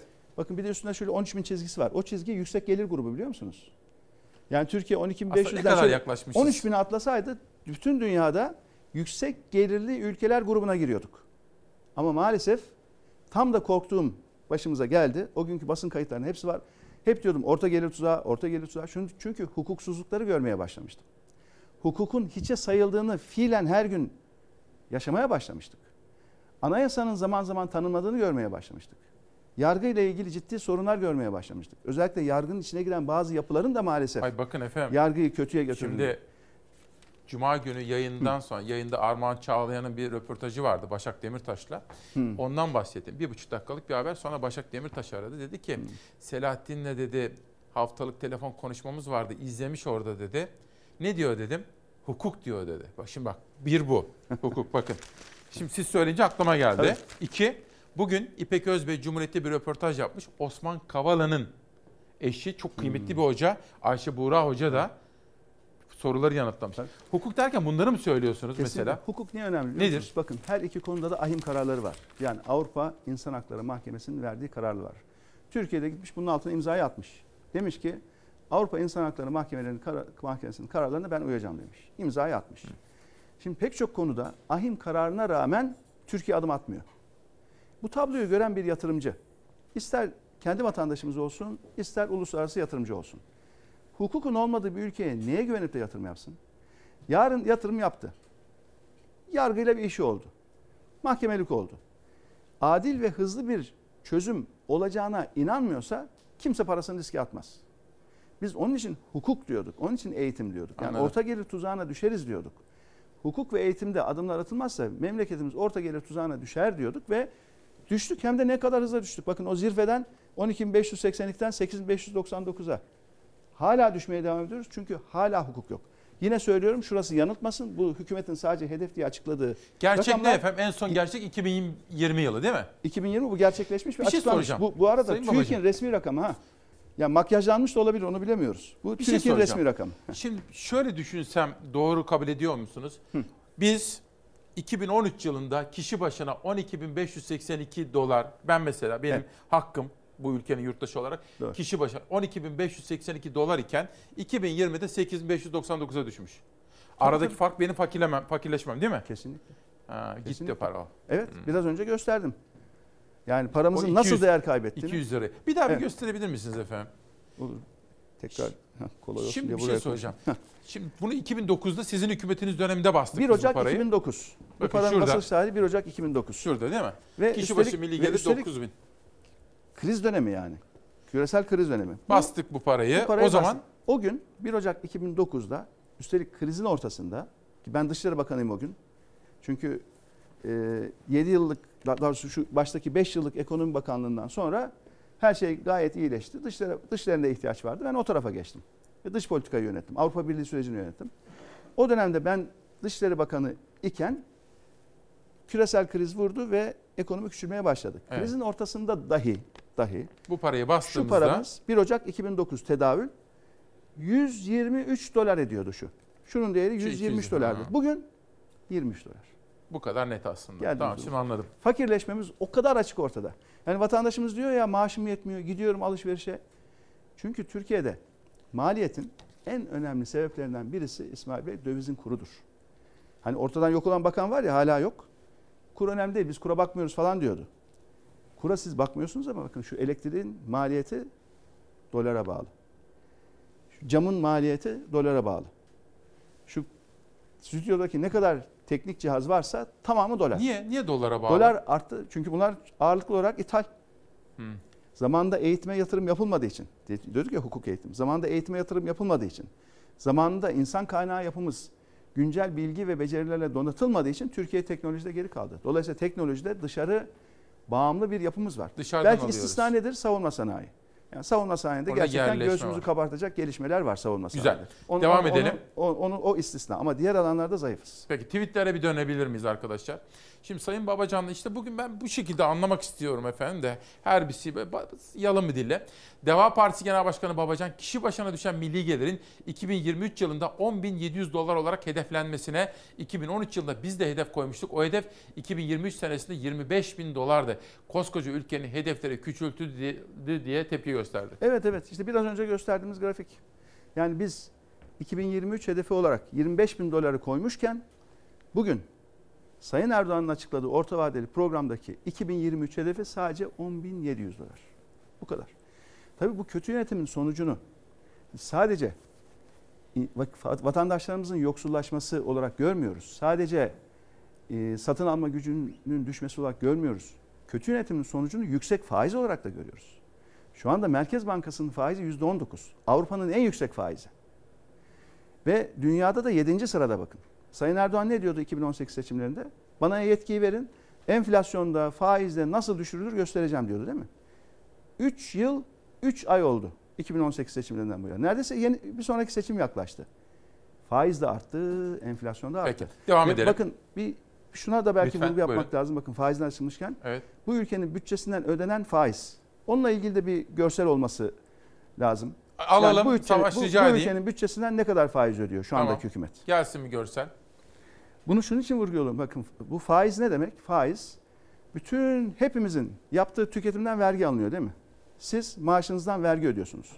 Vatandaşlarımızdan Geldi efendim. Buyurun burada anlatın. Vatandaşlarımızdan toplanan vergiler bütçede harcanıyor. Evet. Şimdi bütçenin şu anda en büyük harcama kalemlerinden birisi tekrar faiz oldu. Bakın şurada biz devraldığımız yıl faiz ödemelerine bir bakın. 52 milyar, 59, 57, 46 ve bu Türk lirası olarak ha. Türk lirası olarak. Bakın belli bir seviyede geliyor değil mi faiz? Geldi, geldi, geldi, geldi. Ve şu benim ayrıldığım yıl, 2015 bakanlıktan ayrıldığım yıl. Daha sonra Türkiye'de taraflı partili cumhurbaşkanlığı sistemi ve akraba bakan göreve geldi. Yıl ne? 2018. Ne olmuş faiz ödememiz? 74. 100. 134. Bu sene 180. Son açıklanan orta vadeli programda Sayın Cumhurbaşkanı'nın açıkladığı orta vadeli programda gelecek sene 240 milyar faiz ödeyeceğiz diyorlar. 2023'te de 291 milyar faiz ödeyeceğiz diyorlar. Bu seneki 180 milyar lira bu ne kadar para biliyor musunuz? Eski parayla 180 katrilyon. Bu paraya tam 5000 tane yangın söndürme uçağı alabiliyorsunuz. İsmail Bey şu paraya. 5000 tane ha şaka değil. Eski parayla 180 katrilyon. Bu paraya tanesi tanesi 200 bin liradan tam 900 bin tane araba alabiliyorsunuz ya. Bir soru. Bakın şu bütçedeki faiz ödemesi var ya 900 bin otomobil araba Bir soru daha efendim. Ve, Şimdi ve burada da- da bakın 240'a 290'a Sayın Erdoğan diyor ki ben daha çok faiz ödeyeceğim, daha çok faiz ödeyeceğim diye orta vadeli programda ilan ediyor. Ama Şimdi- faize karşı birisi aslında. Onu da söylüyor. E niye düşürmüyor? İşte düşürsün. İşte Merkez Elinde Bankaları. tutan mı var? Şimdi Bakın şey Merkez soracağım. Bankası bağımsız değil artık. Merkez Bankası tamamen Sayın Erdoğan'ın talimatıyla hareket eden bir kuruluş bugün. Niye? Kendisi demedi mi? Laf dinlemiyordu diye.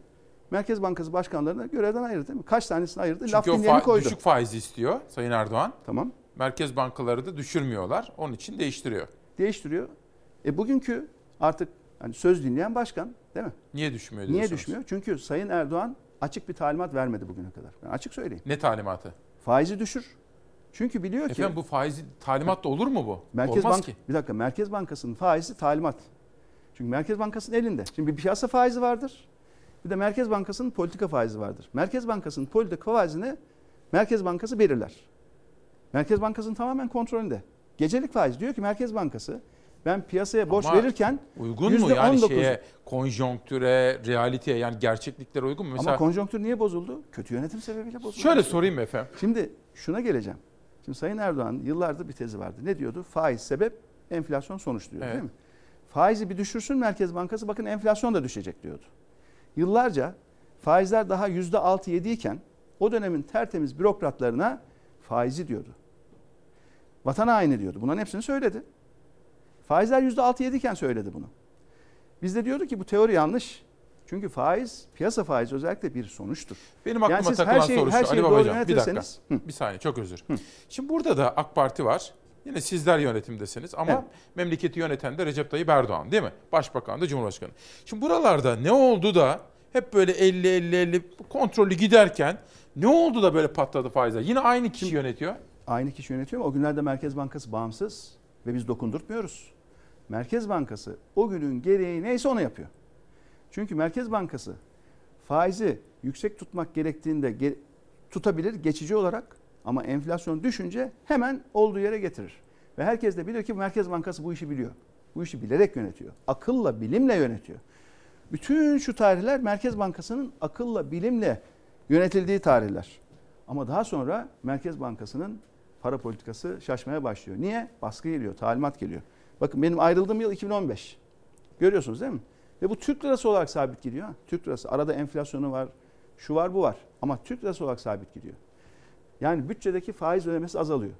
Ama akıl ve bilim dışına çıkınca, yanlış bir tez sisteme dayatılınca, Merkez Bankası'nın bağımsızlığı elinden alınınca, istişare kültürü, ortak akıl kültürü de bitince memleket bunun bedelini yüksek faiz olarak ödüyor. Peki o Şuna tablo. yazık değil mi bakın? Efendim Şu- o şu- tabloyu peki siz ne yapacaksınız da yeniden böyle istikrarlı bir hale getireceksiniz? Ne yapacaksınız? Merkez Bankası'nı tamamen bağımsız yapacağız. Merkez Bankası'nın başına dürüst, ehil kadroları koyacağız ki yaptık. Ben yıllarca Merkez Bankası'nın ilişkili bakanıydım bakın. Bana bağlı değildi. Ama görevlendirmelerle ilgili süreci ben yönetiyordum. Ve benim dönemimde bütün Merkez Bankası başkanları tam 5 yıl görevinin başında kaldı. 5 yıl. Dokundurtmadık hiç, karıştırmadık işlerine. Bütün Merkez Bankası başkanları biliyordu ki benim 5 yıl sürem var. Ben doğru işleri yaparım. Kısa vadeli sorunlar olsa bile doğru politikanın sonucunu bu ülke alır ve sonuçta memleket kazanır diyorlardı ve memleket kazandı işte. Memleket kazandı. Yani Merkez Bankası'nın bağımsızlığı ve Ya Merkez bu kadar Bankası- önemli öyle mi? Maliyeti belli. Hani alanım ekonomi diyen, ben ekonomistim diyen, Merkez Bankası başkanlarını laf dinlemiyor diye görevden alan Sayın Cumhurbaşkanı'nın yönetimindeki ekonominin faiz maliyeti bu. Yazık değil mi? Bakın 50 milyar yerine bütçeden bu sene 180 milyar, gelecek sene 240 milyar ödeyeceğiz diye açıklayan Sayın Erdoğan orta vadeli programda açıkladı. 290 milyar faiz ödeyeceğim diye açıklayan Sayın Erdoğan'ın ortaya koyduğu orta vadeli programdaki rakamlar. Bu rakamlar kendi açıkladıkları rakamlar. Vay be, enteresan. Yani bu bu dönemde bu dönemde ülkenin bu faize ödediği maliyet gerçekten içimizi acıtıyor. Çok yazık. Ve bunun yöntemi Merkez Bankası'na talimat değil. Ekonominin başına işin ehli bir ekibi koymak, Merkez Bankası'nı bağımsız yapmak ve Merkez Bankası'na kardeşim sizin işiniz enflasyonu düşürmek. Enflasyon marketlere, kuru soğan depolarına talimat vererek düşmez. Maliyetler çok arttı. Bugün bizim çiftçimiz feryat ediyor zarar ediyoruz diye. Ben kaç tane elimizde toptan hali gezdim. Hallerde esnaf isyan ediyor. Maliyetler arttı. Fakat bu artan maliyeti biz satış fiyatımıza yansıtamıyoruz diyor esnaf. Hal esnafı, toptan hal esnafı. Manavlara gidiyoruz. Maliyetler arttı. Ama vatandaş alamıyor. Dolayısıyla ben kar haddim düştü hatta bazı ürünlerimi zarara satmak zorunda kalırım diyor. Bütün bunların sebebi kötü yönetim. Başka Peki. bir şey değil. Şimdi Erdoğan'ı dinledik. Sizin tweetinizi okuduk. Sırada Kılıçdaroğlu var. Yeni kurumlara, kadrolara ihtiyacımız var. Bunları sağlayabiliriz. Karamsar mıyım? Asla değilim. Türkiye kendisini toparlar mı? 5 yıl içinde çok farklı bir Türkiye inşa etmek mümkün. İlk 6 ayda topluma rahat bir nefes aldırmak mümkün diyor. O sesi bir dinleyebilir miyiz arkadaşlar? Hazır mı? Bir izleyelim. Yeni kurumlara ihtiyacımız var. Yeni kurallara ihtiyacımız var. Yeniden kurallara ihtiyacımız var. Ve yeni kadrolara ihtiyacımız var.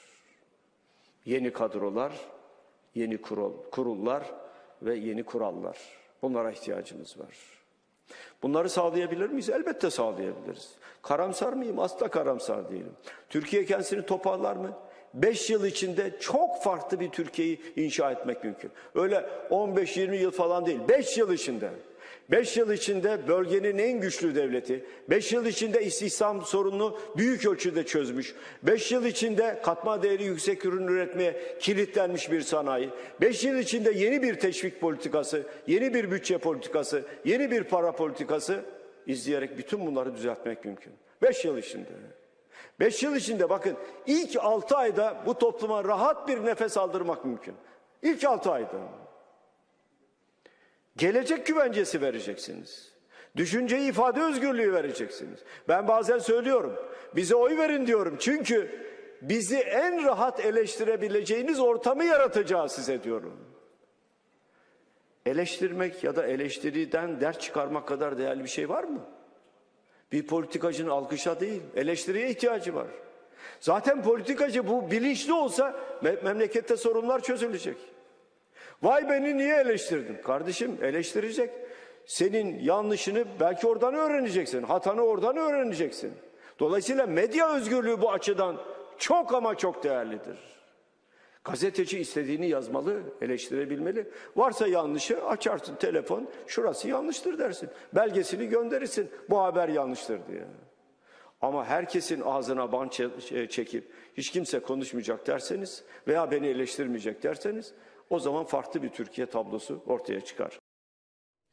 Şimdi efendim durum sizin söylediğiniz gibi işte muhalefet de farklı şeyler söylüyor, iktidar farklı şeyler söylüyor. Fakat ilk 6 ayda toplumu rahat bir topluma rahat bir nefes aldırmak, aldırmak mümkün. Bu tahribat sizin söylediğiniz gibi ise bunu gidermek, onarmak mümkün mü? Bak ben daha önce de söyledim. Ekonomiyle ilgili kurumları ayağa kaldırmamız bir aydır. Niye? İç işleyişini yeniden yapılandırmak, dürüst ve ehil kadroları işin başına koymak, kurumların tam bağımsızlığını, bağımsız olması gereken kurumların tam bağımsızlığını sağlamak bunların hepsi maksimum bir ayda biter. Ama özellikle yeni kurulacak hükümetin özgürlüklerle ilgili yapacakları, gençlere ya gençler şöyle rahat nefes alın, artık sosyal medyada isterinizi paylaşın, kimse sizi paylaşımlarınızdan dolayı yargılamayacak. Şöyle bir rahat nefes alın ve gazetecilerimize, basına Ya artık biz size karışmayacağız. Hiçbir gazeteciyi eleştirel yazdığı, çizdiği, konuştuğu için işten kovdurtmayacağız diye. Hükümetin ilk günü yapılacak bir açıklama dahi ülkeye büyük bir nefes aldırır. Hukuk ve adalet konusunda güvenilir bir hükümetin kurulduğu gün yatırım gelmeye başlar. Çünkü yatırımcı ülkenin bugününe bakmaz. Ülkenin geleceğine bakar. Yatırımcı anında sezer ya buraya düzgün bir kadro geldi der. Şu anda da fiyatlar çok uygun. Ben gireyim uygun fiyatlara yatırım yapayım ki iyi bir geri dönüş sağlayayım der. Adalet ve hukuk konusunda sağlam duracak bir iktidar kurulduğu gün bu ülkeye oluk oluk para akmaya başlar. Enflasyon bakın. Biz ilk göreve başladığımızda 34 yıl 2 haneydi 3 haneydi ya. 2 hane 3 hane. Tek haneye 34 yıl boyunca inememişti enflasyon. Biz 2 yılda indirdik. Enflasyonu 2003, 2004, 2 yılda tek haneye indirdik ve paradan 6-0 attık. Hatta biz paradan 6-0 atacağız diye ilan ettiğimiz gün inananlar çok azdı biliyor musunuz? Yani köşe yazarları neler neler yazdılar. Dediler ki bunu yapamaz bunlar dediler. Olur mu ya 30 senelik enflasyon bugüne kadar kim düşürebildi ki bunlar düşürüyor dediler. Nasıl atacaklarmış dediler. Hatta çok ağır kendileriyle ilgili taahhüde giren köşe yazarları oldu. Ve yaptık. 2 yılda enflasyonu tek haneye indirdik. 34 yıllık enflasyon ve paradan 6-0 attık. Bunu başardık. Biraz önceki milli gelir grafiğinde gördünüz. 3600 dolardan alıp 11 bin dolara 6 yılda çıkarttık ülkeyi. 6 yılda milli geliri 4'e katladık. Yani bunları hiç yapmamış olsak deriz ki ya bu ülkenin kaderi bizden bu kadar. Öyle değil. Bakın Ama Türkiye'nin en önemli meselesi efendim gençlerimizin işsizliği. Bakın Deutsche Welle'de gördüm bunu. İşsizlik arttı. Genç işsizlerin oranı %23.1. Efendim bu ne demek biliyor musunuz? Evet. Bakın her dört gençten birinin işsiz olduğu tablo. Ben bugün biraz dersimi çalışıp geldim. Gençlerle ilgili de Savaş bir bunun grafik grafiği var. var. mı? Genç işsizlik yok mu? Yok ben onu şöyle Yok. koyacağım. Hmm. Nasıl bilmiyorum açı, açısından Evet ama. siz onu Bakın, arkadaşlar gelir sabit tutarsanız. Nedir efendim bu? bakın bu genç işsizlik oranı ve 12 aylık kümülatif. Belli bir rakam geliyor. Bunun Geniş daha işsizlik ne var. demek efendim? Geniş işsizlik diyor. Geniş geniş işsizlik ne demek? Yani sorulduğu zaman sorulduğu zaman e, ben işim yok, çalışmıyorum ama işte aramıyorum diyen bir kesim var. Yani iş aramaktan vazgeçmiş. Ha, umudunu yitirmişler. Umudunu yitirmişler Ha, var. Tamam. Şimdi biz buna çok vurgu yapınca TÜİK de ne yaptı? Bir süredir artık geniş işsizliği açıklamaya başladı. Yani bu TÜİK'in son 4-5 aydır açıkladığı bir rakam. Daha önce açıklamıyorlardı. Peki. Sadece düz işsizliği açıklıyorlardı. Şimdi bunun bir de gençler için olanı var ama ben sadece tüm toplum için olan geniş, geniş işsizlikten başlayalım. Bakın geliyor geliyor geliyor ve şu kırmızı çizgi ne biliyor musunuz? Taraflı partili cumhurbaşkanı ve akraba bakan beraberce ekonomi yönetiminin tamamen beraber yönetmeye başlıyorlar. İmza tek, yetki tek. Ne oluyor? Anında artıyor. Ve artış pandemiden önce başlıyor bakın o çok enteresan. Hani pandemi geldi işler bozuldu öyle değil. Pandemi ne zaman geldi? Pandemi 2020'de geldi değil mi? Ama 2020'den önce zaten işsizlik artmaya başlamıştı memlekette. 2019'da bu ülkenin büyüme hızı sadece yüzde bir. Sadece yüzde bir. Dolayısıyla e, bu sistem var ya bu Cumhurbaşkanlığı hükümet sistemi çok büyük zarar verdi Türkiye'ye. Ama sadece bakın sistemde değil. Sistemin yanında ülkeyi yöneten zihniyet, bu ortak akıllı kenara bırakan, istişareyi kenara bırakan zihniyet. Ben tek başıma her şeyi bilirim. Zaten bütün bu başarı bana ait. Benden iyi kim yapabilir ki diye istişareyi ve ortak akıllı kenara bırakan zihniyet ve aynı zamanda bir topyekün iktidarla ilgili israf, yolsuzluklar. Bütün bunu topladığınız zaman artık Türkiye'nin maalesef beli doğrulmuyor. Ve bugün itibariyle baktığımızda sadece bir sistem değişikliği İsmail Bey Türkiye'yi kurtarmaz. Hani diyorlar ki ya parlamenter sistem gelecek, işler düzelecek. O kadar da kolay değil. Parlamenter sistemin Türkiye'ye gelmesi şart. Biz de Deva Partisi olarak Türkiye'de mutlaka güçlendirilmiş bir parlamenter sistemin acilen yürürlüğe girmesi gerektiğini düşünüyoruz. Ama Ama yetmez. yetmez. Bunun yanında ciddi bir zihniyet değişikliği ve topyekün bir iktidar değişikliği de şart. Yani ülkeyi yöneten zihniyetin değişmesi lazım. Ve topyekün bir iktidar değişikliği lazım. Artık bugünkü iktidar yorgun bir iktidar. Yorulmuş bir iktidar. Doğru. Zamanında güzel şeyler imza atıldı. Güzel şeyler yapıldı. Bir zamanlar Türkiye'yi Avrupa Birliği sürecine sokan, Avrupa Birliği sürecinde hızla ilerleten bir yönetim zihniyetinde yaşadık. Ben Avrupa Birliği Bakanlığı da yaptım biliyorsunuz. Evet. İlk baş, Baş müzakereciydiniz. Ve Avrupa Birliği standartlarını hedeflemek Türkiye'ye çok şeyler kazandırdı. Bunların hepsini yeniden yapabiliriz. Hepsini. 33 tane fasıl var. Bunların hepsini biz ezberledik. Brüksel'e gel git gel git gel git. 33 tane ayrı heyet kurduk her bir fasılla ilgili. Ev ödevlerimizi gayet iyi biliyoruz. Yani Türkiye'yi Avrupa Birliği standartlarına her alanda yükseltmek için yapılacaklar belli, yol haritası belli. Ama ne lazım? Bir irade lazım. Peki. Ben Geçelim. bunu yapacağım iradesi lazım. Peki. Seçim 2023'te yapılırsa Erdoğan aday olamaz. Erken seçime gitmekten başka yolu yok. Bu yeni çağda dün Orhan Uğuroğlu'nun bir sorusu üzerine Davutoğlu'nun iddiası. Baktınız mı bu konuya? Evet, evet. Bizim hukukçu arkadaşlarımız bunu çok inceledi. Yani orada iki tane görüş var. Ee, birinci görüş, Sayın Davutoğlu'nun da dillendirdiği görüş şöyle. Yani Sayın Erdoğan halk tarafından e, ilk 2014 yılında seçildi. O birinci dönemiydi. İkinci 2018 yılında seçildi. O da ikinci dönemiydi. Dolayısıyla bir daha normal yollardan aday olamaz. Ancak meclis ülkeyi erken seçime götürürse aday olabilir. Bu birinci hukuk görüşü. Bir diğer hukuk görüşü var. O da ne diyor? 2017'de sistem değişti. Dolayısıyla sistem değiştikten sonra Sayın Erdoğan yeni sisteme göre seçildi. Dolayısıyla bu daha birinci dönemidir. Bu da ikinci hukuk görüşü. Siz hangisine Şimdi- yakınsınız? Ee, biz birincideyiz. Birinci taraftayız. Ama şu var. Bu ihtilaf nereye gidecek? YSK'ya gidecek. Yüksek Seçim Kurulu'na gidecek. E, Yüksek Seçim Kurulu'nun da bu tür durumlarda eğiliminin nasıl olacağı, kimden yana taraf alacağı, risk alıp almayacağı bütün bunların zaten çok bariz şeyler. Yani bu konu YSK'ya gittiğinde kuvvetle muhtemel Sayın Cumhurbaşkanı'nın görüşü neyse o görüş doğrultusunda bir şeyler çıkar diye tahmin ediyoruz. Ama şu var. Erken seçim teknik olarak nedir? Yani 2023 Haziran'da değil de 2023'ün Mayıs'ına yap, yaparsanız o da erken seçimdir. Yani bu eğer o günlerde çok ciddi bir tartışma konusu olursa, bir ihtilaf konusu olursa Erdoğan bunu yapabilir. meclis toplanır, seçimi Mayıs ayında yapar Tabii. ve yapabilir. Ha şu iddia edilebilir. E, meclisin şu anda AK Parti ve MHP olarak ülkeyi seçime götürecek sayısı yok. Yani AK Parti ile MHP birleştiği zaman dahi milletvekili sayısı yetmiyor seçime götürebilmek için. Dolayısıyla illaki muhalefetten destek gerekiyor. Ha seçim konusunda hani muhalefete söyleyince ya arkadaşlar biz erken seçim yapmak istiyoruz. Gelin destek verin dediğinde muhalefetin de bundan geri durması da çok kolay bir iş değildir. Dolayısıyla ha şu olabilir. Bunu iyice tartışmalı hale getirmek için belki iş zorlanır ama sonuçta iş YSK'ya gideceği için e, YSK'nın da aşağı yukarı bu konularda ne karar vereceği, Peki. üç aşağı beş yukarı belli için biz Deva Partisi Çok olarak da üzerinde durmuyorsunuz anladığım. biz bu tartışmaya hiç girmiyoruz. Yani biz. Deva Partisi olarak bu tartışmaya hiç girmiyoruz. Çünkü nasılsa bir şekilde yol bulunur. Eğer Sayın Erdoğan aday olmak istiyorsa bir şekilde yolunu bulur ve aday olur. Buna da YSK sesini çıkaramaz Peki. diye düşünüyoruz. Bu tartışmaya girmiyoruz. Biz kendi işimize bakıyoruz ve Deva Partisi olarak e, kendi hazırlıklarımızı yapıyoruz. Tamam. Sayın Babacan biliyorsunuz bizim biz bağımsız bir kanalız. Böyle bizim holdinglerimiz falan yok. Dolayısıyla tek teminatımız halkımızın teveccühü ve reklamlar. Bağımsızlığımızın teminatı reklamları bir izleyelim sonra Tamam. devam edelim. Bugün de bir kitap tanıtalım. 12 Eylül faşizan yönetiminin yıl dönümüydü. Hüdaverdi Doğanlı 12 Eylül'de öğrenciydim dedi. Biz de her fırsatta söylediğimizi bir kere daha tekrar edelim. Demokrasi, demokrasi, demokrasi. İktidarlara beğenmiyorsak bile bunun yolu demokratik usullerle seçime gitmek ve seçimlerle beğenmediğimiz iktidarları değiştirmektir.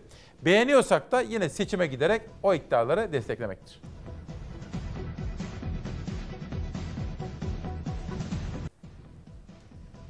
Günaydın. Yeni bir güne, yeni bir haftaya Demokrasi Meydanı'nda İsmail Küçükkaya ile Çalar Saat'te Deva Partisi lideri Sayın Ali Babacan. Muazzam sorular geliyor. Şu anda sosyal medyada da en çok konuşulan konu haline gelmiş. Ekonomi çok geliyor soru olarak. Ekonomiyle bağlantılı Merkez Bankası Sayın Erdoğan dün muhalefete çattı. Dedi ki ne oldu dedi 128-128 milyar dolar diyordunuz dedi. Onunla ilgili bir soru sormak istiyorum. Eğitim işte genel yönetmenim Doğan Şentürk de burada. O da baktı. Bütün en fazla gelen sorulardan biri eğitim. Onu da sormak istiyorum. Yönetmenimden rica edeceğim. Bir ekonomi dosyamız vardı. Esnafın durumu. izleyelim. Babacan nasıl yorumlayacak merak ediyorum. Burada daha önce kim ne iş yapar? Yapı inşaat, dekorasyon. Bir sene önce tuttular. 12 ay zor dayandılar. Bir buçuk ay falan oldu kapatalı. Ben AVM'ciyim. Çoğu katımız boşaldı. Nedenleri mala, ham maddeye, yarı mamule zam geliyor. Ama gelin görün ki bunu parakendede veya nihai tüketiciye satamıyor. Satamadığı zaman da ne oluyor? Gördüğümüz üzerine kapatıyor. Türk ekonomisi ikinci çeyrekte reel olarak yüzde 21,7 büyüyerek dünyada en hızlı büyüyen ikinci ekonomi oldu. %21.7 büyümenin olduğu dönemde 61.736 esnaf kepenk kapattı. 48 bin şirket ya da gerçek kişi maalesef iş yapamaz durumda. Kepenk kapatmış durumda. Hem CHP'nin raporuna hem de Esnaf ve Sanatkarlar Sicil Gazetesi resmi verilerine göre 2021 yılının ilk 8 ayında 61 binden fazla esnaf kepenk kapattı. 21 bini Türkiye'nin %21.7 büyüdüğü ikinci çeyrekte yani Haziran-Ağustos döneminde. %21.7 büyümeden esnafın ve gerçek kişilerin şirketlerin payına kapatma düştü, iflas düştü. %21.7 esnaf büyümedi. Burası Ankara'nın en işlek caddelerinden biri Dikmen Caddesi ancak artık burası cam mekanlarında kiralık satılık yazılarının çokluğuyla dikkat çekiyor. Hemen burada görmüş olduğunuz dükkanda iki ay öncesine kadar kadın kuaförüydü. Ama şimdi kuaför yazısının yerini kiralık ilanı aldı. Aşağıda kırtasiye var mesela orası daha önceden kombiciydi. Orası kapattı. Karşı taraf inşaat dekorasyonda orada ev yemeklerine döndü. Onlar da daha açamadılar. Giden var komşularımızdan. Burası da karşı kaldırım yine benzer bir manzarayla karşı karşıyayız.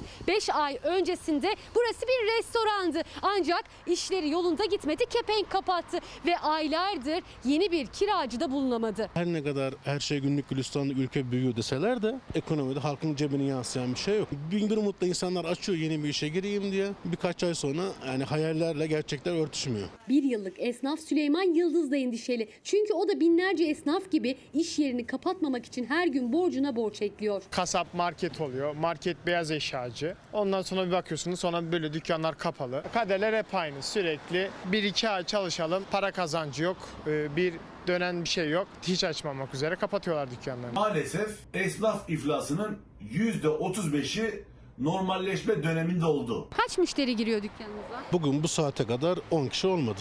Peki bu kiranızı karşılayacak yeterlilikte mi? Yok değil. Bugün cepten yiyoruz. Gece 12'ye kadar bekleyeceğiz artık. Esnaf ayakta kalamıyor. İnsanların borcu sürekli katlanıyor. Türkiye normalleşti ama esnaf normalleşemedi. Eski günlerini arıyor. Yüksek enflasyon, ardarda arda yapılan zamlar, o zamların karşısında eriyen maaşlar. Bu da piyasaya durgunluk, esnafa iflas olarak yansıyor.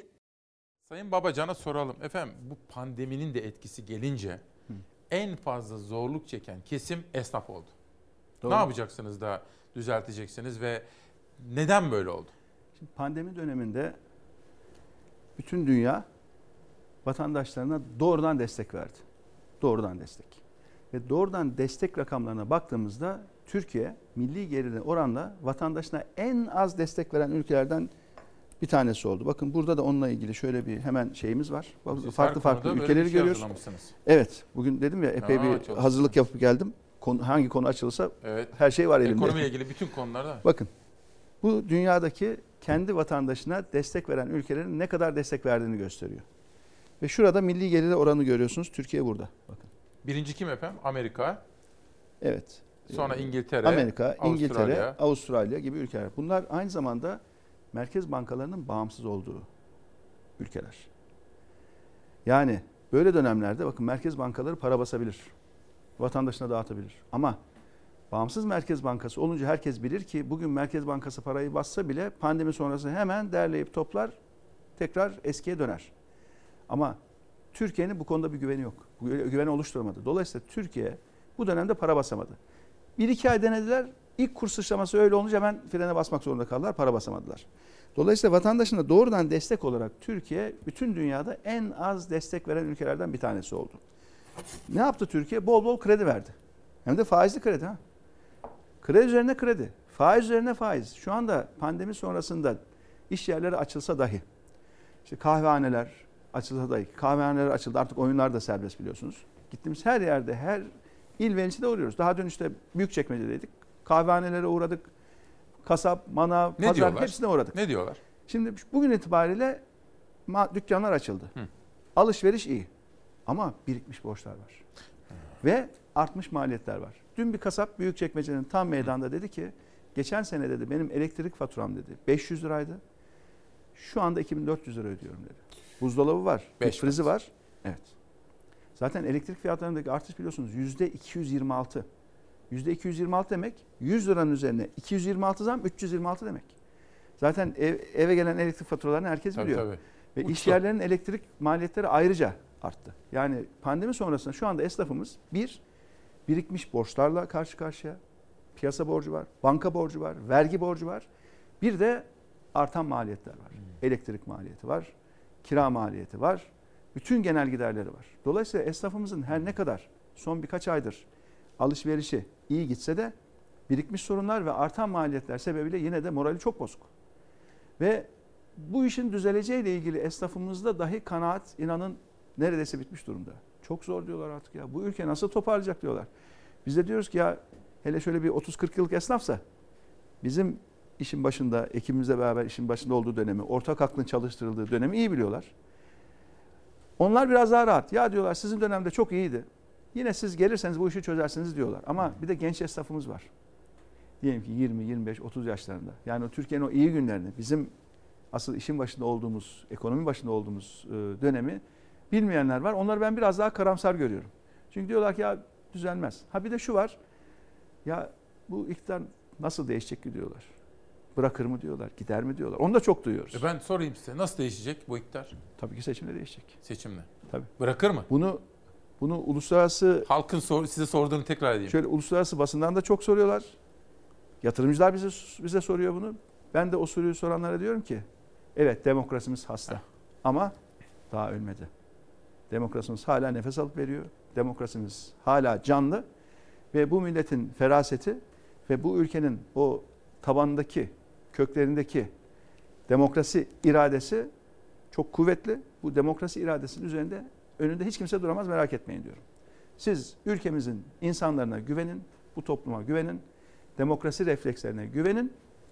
Seçim günü geldiğinde açık bir farkla seçim kazanılırsa hiç kimse bir şey yapamaz. Ama açık farkla böyle, mı? Açık farklı kazanmak gerekiyor seçim tabii. Böyle ucuca olursa 40 türlü oyun olabilir. İstanbul'da olmadı mı? İstanbul'da Haziran seçimlerinde 13 bin. 13 bin farkla birinci seçimlerde muhalefetin adayı kazanmadı mı? Ama ne dedi Sayın Erdoğan? 10 bin oyla İstanbul'u mu vereceğiz dedi. Tekrar ettiler seçimi. Tek oy bile eğer hukuk çalışsa, hukuk çalışsa tek oy bile seçimi kazanılması için yeterdi. Ama ne oldu? Vatandaşımız ha tamam dediler ya. Siz demek ki 10 bin fark yetmiyor mu? dediler. Al şu kadar farkı ikinci turda İstanbul bitti yani. Bana da soruyorlar Dolayısıyla e, ben hem içeriden hem dışarıdan bu endişeyi dile getiren bütün vatandaşlarımıza ya acaba bırakır mı gider mi ya 20 yıl? Yani her şeyi hayal ediyoruz ama iktidar değişikliği çünkü gözümüzü böyle açtık hele gençlerde gözümüzü bir açtık kendimizi bildik. Bu iktidar var hala aynı iktidar başka bir iktidarda hiç görmedik ki diyorlar bu acaba değişir mi ben de hiç korkmayın diyorum ya. Peki. Bu sizin Şimdi- elinizde diyorum değiştirmek sizin elinizde. Biz de gazeteci bir sonraki olarak- seçimde açık fark gerekiyor ama açık fark. Açık fark. Öyle 1 puan 2 puan değil. 1 puan 2 puan oldu mu o puanları kapatmak için bir sürü oyun var yani. Yapabilirler hepsini Peki. yapabilirler. Açık farkla kazanmak gerekiyor. Sohbetlerde soruyorlar işte böyle dedim ki yeter ki muhalefet kazansın. Kazanırsa tabii ki değişir. Değişir. Yani burası Muz Cumhuriyeti, burası Türkiye Cumhuriyeti. Tabii tabii. Yani Biz o konuda en ufak endişemiz yok. Ülkemize Hiç. güveniriz. Peki. Tabii, Bir de tarım ve üretici kesim, esnaf kesimi gibi zorda olan bir başka toplum kitlesi de orası. Girdilerimiz hepsi yüzde yüz, yüzde yüz elli arttı. Gübre fiyatları, ilaç fiyatları hepsi çok arttı. Fakat mahsulün fiyatı, keldin fiyatı geçen senekinde aynı tutuldu. 110 lira olan gübre 300 liraya kadar çıktı. Mazot arttı, her şey arttı. gübre, tohum gibi özellikle ilaç gibi mazot da aynı şekilde bir e, yüktür ve bu konularda ilgili arkadaşlarımız da çalışıyor. Çiftçi mazot, gübre, ilaç gibi girdi maliyetlerinin yüksekliğinden dert yanarken Dışişleri Bakanı Mevlüt Çavuşoğlu da memleketi Antalya'da o şikayetlere hak verdi. Girdi maliyetleri çiftçinin üzerinde büyük yük farkındayız dedi. Tohum alamıyor, hiçbir şey alamıyor. Hayvanlarımıza destek alamıyor. Biz bittik abi, yemin yanına varım diyor. Sayın Cumhurbaşkanımıza, bakanlıklarımıza, ilgili kurumlarımıza çiftçimizin üzerindeki e, yükün, girdilerin maliyetinin azaltılması yönünde talimatı var. En düşük şeker gübresi 60 liradan 150 bin lira oldu. Bir yılda mı? Bir yılda, Bir yılda. evet. Milletin belinin kemiği koptu artık. İnsan kaldıracak gücü kalmadı. Çiftçiler yüksek maliyetlerden muhalefet vekillerine dert yanarken Cumhurbaşkanının girdi maliyetlerinin düşürülmesi için bakanlıklara, kurumlara talimat verdiğini Dışişleri Bakanı açıkladı. Üreten de dertli, tüketen de. Bir bulgur 20 milyondan 35'e çıktı. Bu ne olacak? Sonumuz ne olacak? Öyle fakir var bir kilo domatesini evine götürelim. İnşallah enflasyonu da en kısa sürede kontrol altına alarak raflardaki, tezgahlardaki, etiketlerdeki fahiş fiyat artışlarının da önüne geçeceğiz. Yağ tenekesi 4,5-5 liraydı. Bundan iktidara geldiği sene. Şimdi oldu 80 lira 85 lira. Hadi işin içinden Maliyetlerdeki yükselişte hem fırsatçılarla mücadele ederek milletimizin refah seviyesini daha da yukarılara taşıyacağız. Esnafı suçluyorlar efendim. Bunu denetlemek esnafın görevi değil ki. Devlet bunu denetleyecek. En bol olması gereken domates hala 5 lira. Dükkanımızı açıyoruz sabah akşam gidiyoruz siftah yap, yapmadan eve gidiyoruz. Her gün zam zam zam zam nereye kadar? Bir 100 milyon e, maaşa zam ediyor. E, 300 milyon sigorta bakura atıyor. İktidar cephesinden pahalılığa, üreticinin, tüketicinin yaşadığı zorluğa ilişkin açıklamalar var ama ekonomik tablonun ne zaman düzeleceğine ilişkin bir takvim yok. Evet gördüğünüz gibi Türkiye'nin gündemi ağırlıklı olarak ekonomi. Köylü, çiftçi, üretici, esnaf, emekli, işsiz, özellikle genç işsizler. Şimdi bir de Cumhurbaşkanı Erdoğan uzun zamandır konuşmuyordu o konuda. Çünkü muhalefet de susmuştu. 128 milyar dolar. Fakat enteresan bir şekilde Pandora'nın kutusunu bizzat Sayın Erdoğan açtı. Çiftçinin durumundan Merkez Bankası rezervine geçebilir miyiz efendim? Ee, çiftçimiz hangi ürün olursa olsun bu yıl en zor dönemlerinden birisini yaşadı. Bu zorlukların temelinde maliyet artışları oldu. Gübre fiyatları ikiye katladı, iki buçuğa katladı cinsine göre. İlaç fiyatları öyle. Tarımda kullanılan elektrik maliyetleri pompayla su çekiyorlar ya kuyulardan. O elektriğin maliyeti ikiye katladı, üçe katladı. Mazot çok çok arttı. Çiftçimiz bir yandan artan maliyetlerle karşı karşıya ama bir yandan bunu satış fiyatına yansıtamıyor. Çünkü vatandaşımızın o gıdayı alıp tüketecek vatandaşımız satın alma gücü yok. Çiftçimiz çoğu üründe zarar etmeye başladı ve daha çok ürettikçe daha çok zarar ediyor. Biz bunu Türkiye'nin tamamında tespit ettik ve bununla ilgili de Adana'da, Çukurova'da bir tarım eylem planı açıkladık. Bu tarım eylem planımızda tam 56 madde halinde tarımla ilgili ne yapacaklarımız var böyle tablolar halinde tek tek tek tek tek tek. Mesela? Mesela burada ne var? Seçimden sonra kurulacak hükümetin ilk 90 gününde ve ilk 360 günde yapacakları var. Bu tarım ve sadece 01 nolu eylem planımız. Bunun gibi 20 tane geliyor. Arka arka arka arka eylem planlarımız geliyor.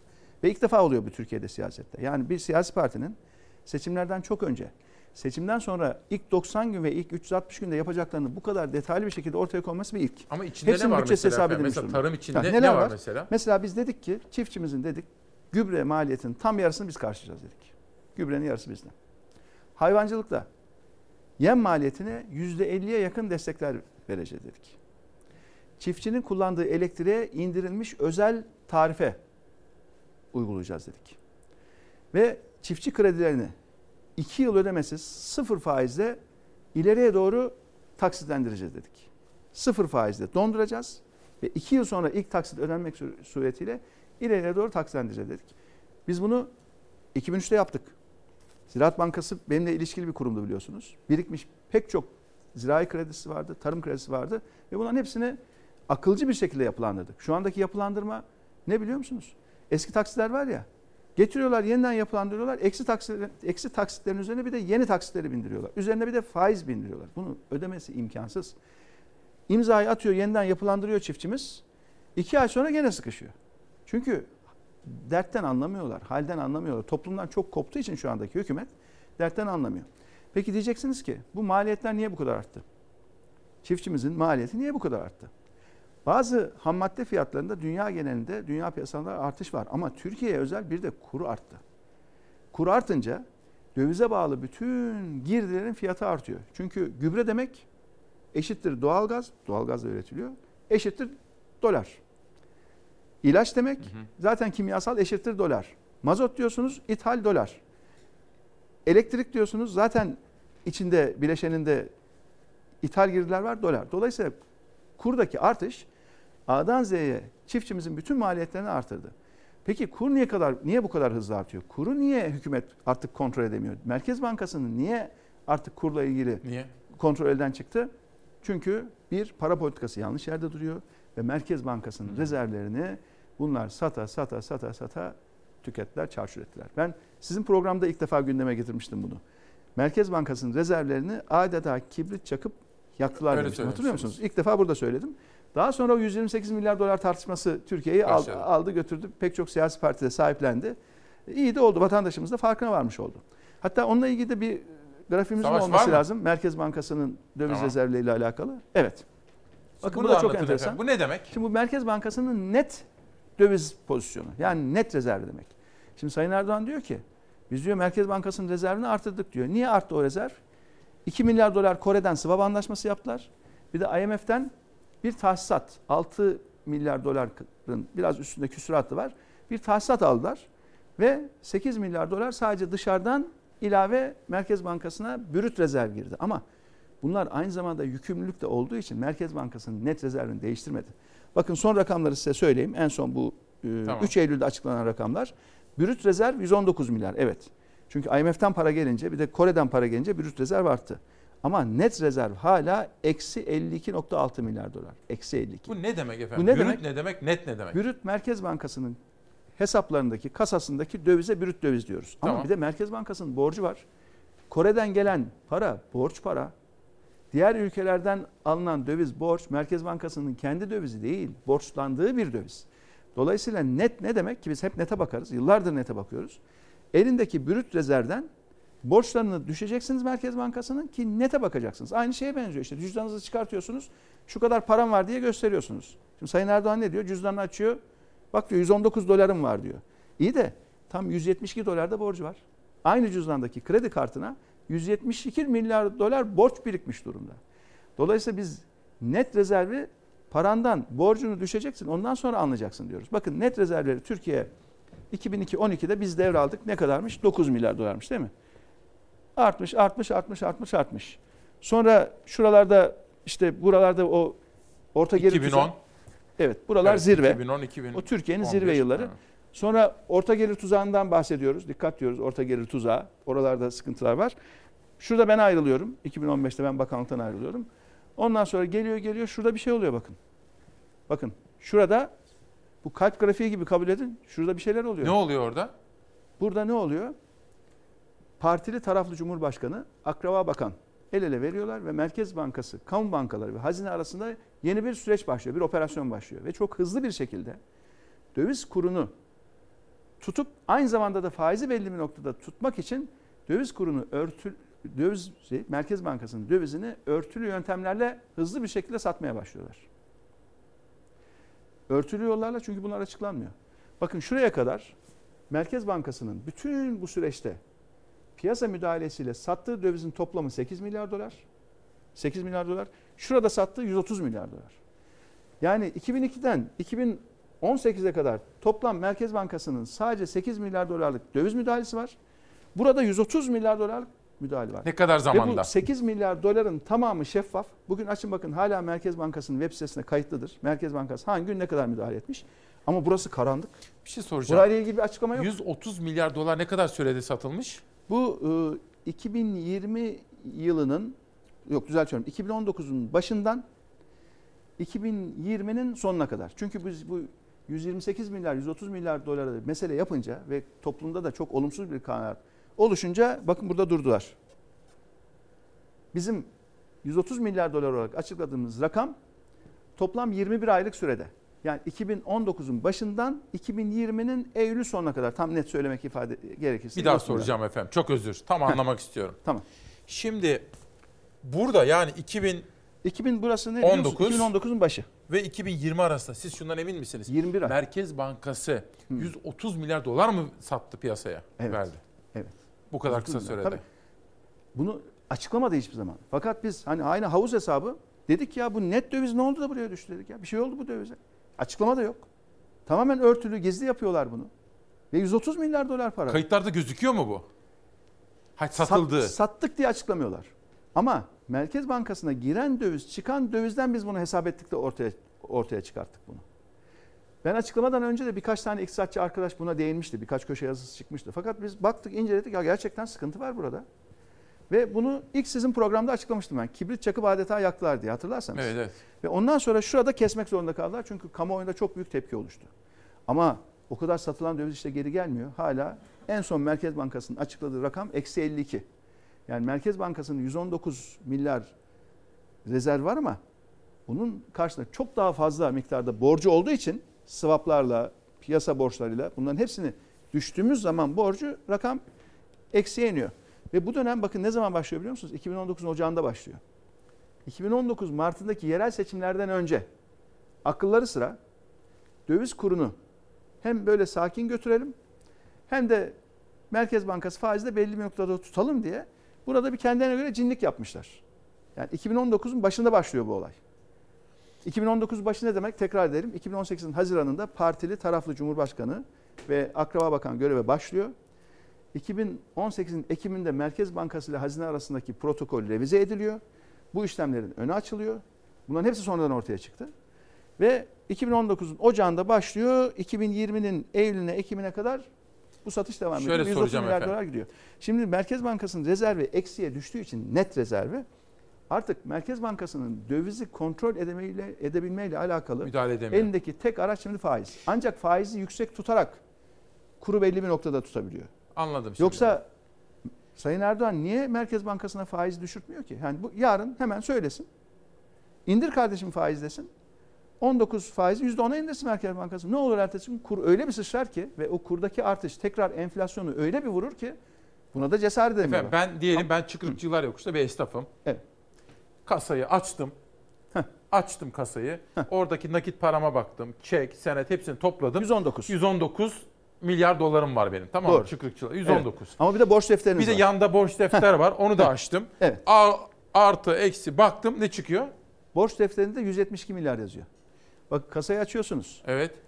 Nakit, çek hepsini Senet, hepsi. topluyorsunuz. 119 milyar ama borç defterinde de 172 milyar var. Topla çıkar eksideyim ben. Eksi 52.6 şu anda. bu Merkez Bankası'nın durumu bu mu? Merkez Bankası'nın durumu bu. Yani Sayın Erdoğan brüt rezervle övünüyor ama şimdi IMF'den para geldi diye açıkladığını konuşmalarında ben pek duymadım yani. Yani konuşurken diyor ki Merkez Bankası'nın rezervini şuna çıkarttık diyor. İyi de o paranın 6 milyarı IMF'den geldi. Ha, IMF bunu her ülkeye verdi değil mi? Ama hani IMF'den gelen para ne oldu? İstemem yan cebime koy gibi oldu. IMF'e o kadar demediklerini bırakmadılar biliyorsunuz zamanında IMF'e. Tamam IMF'le çalışmak zor bir şeydir biliyoruz. Biz de onların hepsini yaşadık. Türkiye'nin IMF'e olan borcunun son taksidini ben ödedim. En son ödeme tuşuna ben bastım. Ve şükrettik. Hazinede arkadaşlarla beraber dua ettik. İnşallah dedik memleket bir daha bu duruma düşmez diye. Ama sonuçta Sayın Erdoğan IMF'den gelen 6 milyar ve e, Kore'den gelen, Güney Kore'den gelen 2 milyarla rezervdeki artışı söylüyor. Yani diyor ki bak diyor kasama daha fazla para girdi diyor. Kasa içiyor gösteriyor. Ama bu paraların borç olduğundan bahsetmiyor. Net rezervin şuradaki grafikte görüldüğü gibi eksi 52 milyara düştüğünden hiç bahsetmiyor. Ben Peki. kendimden duymadım. Net rezerv Peki. açıklamasını Şimdi hiç ben duymadım efendim yani. bir şey söyleyeyim. Net anladığımı zannediyorum. Benle birlikte eminim bütün izleyenlerim de anlamışlardır. Şimdi birkaç gündem maddesi daha var. Kısa kısa onları da sorabilir miyim? Buyurun. Çok gündem konusu oluyor.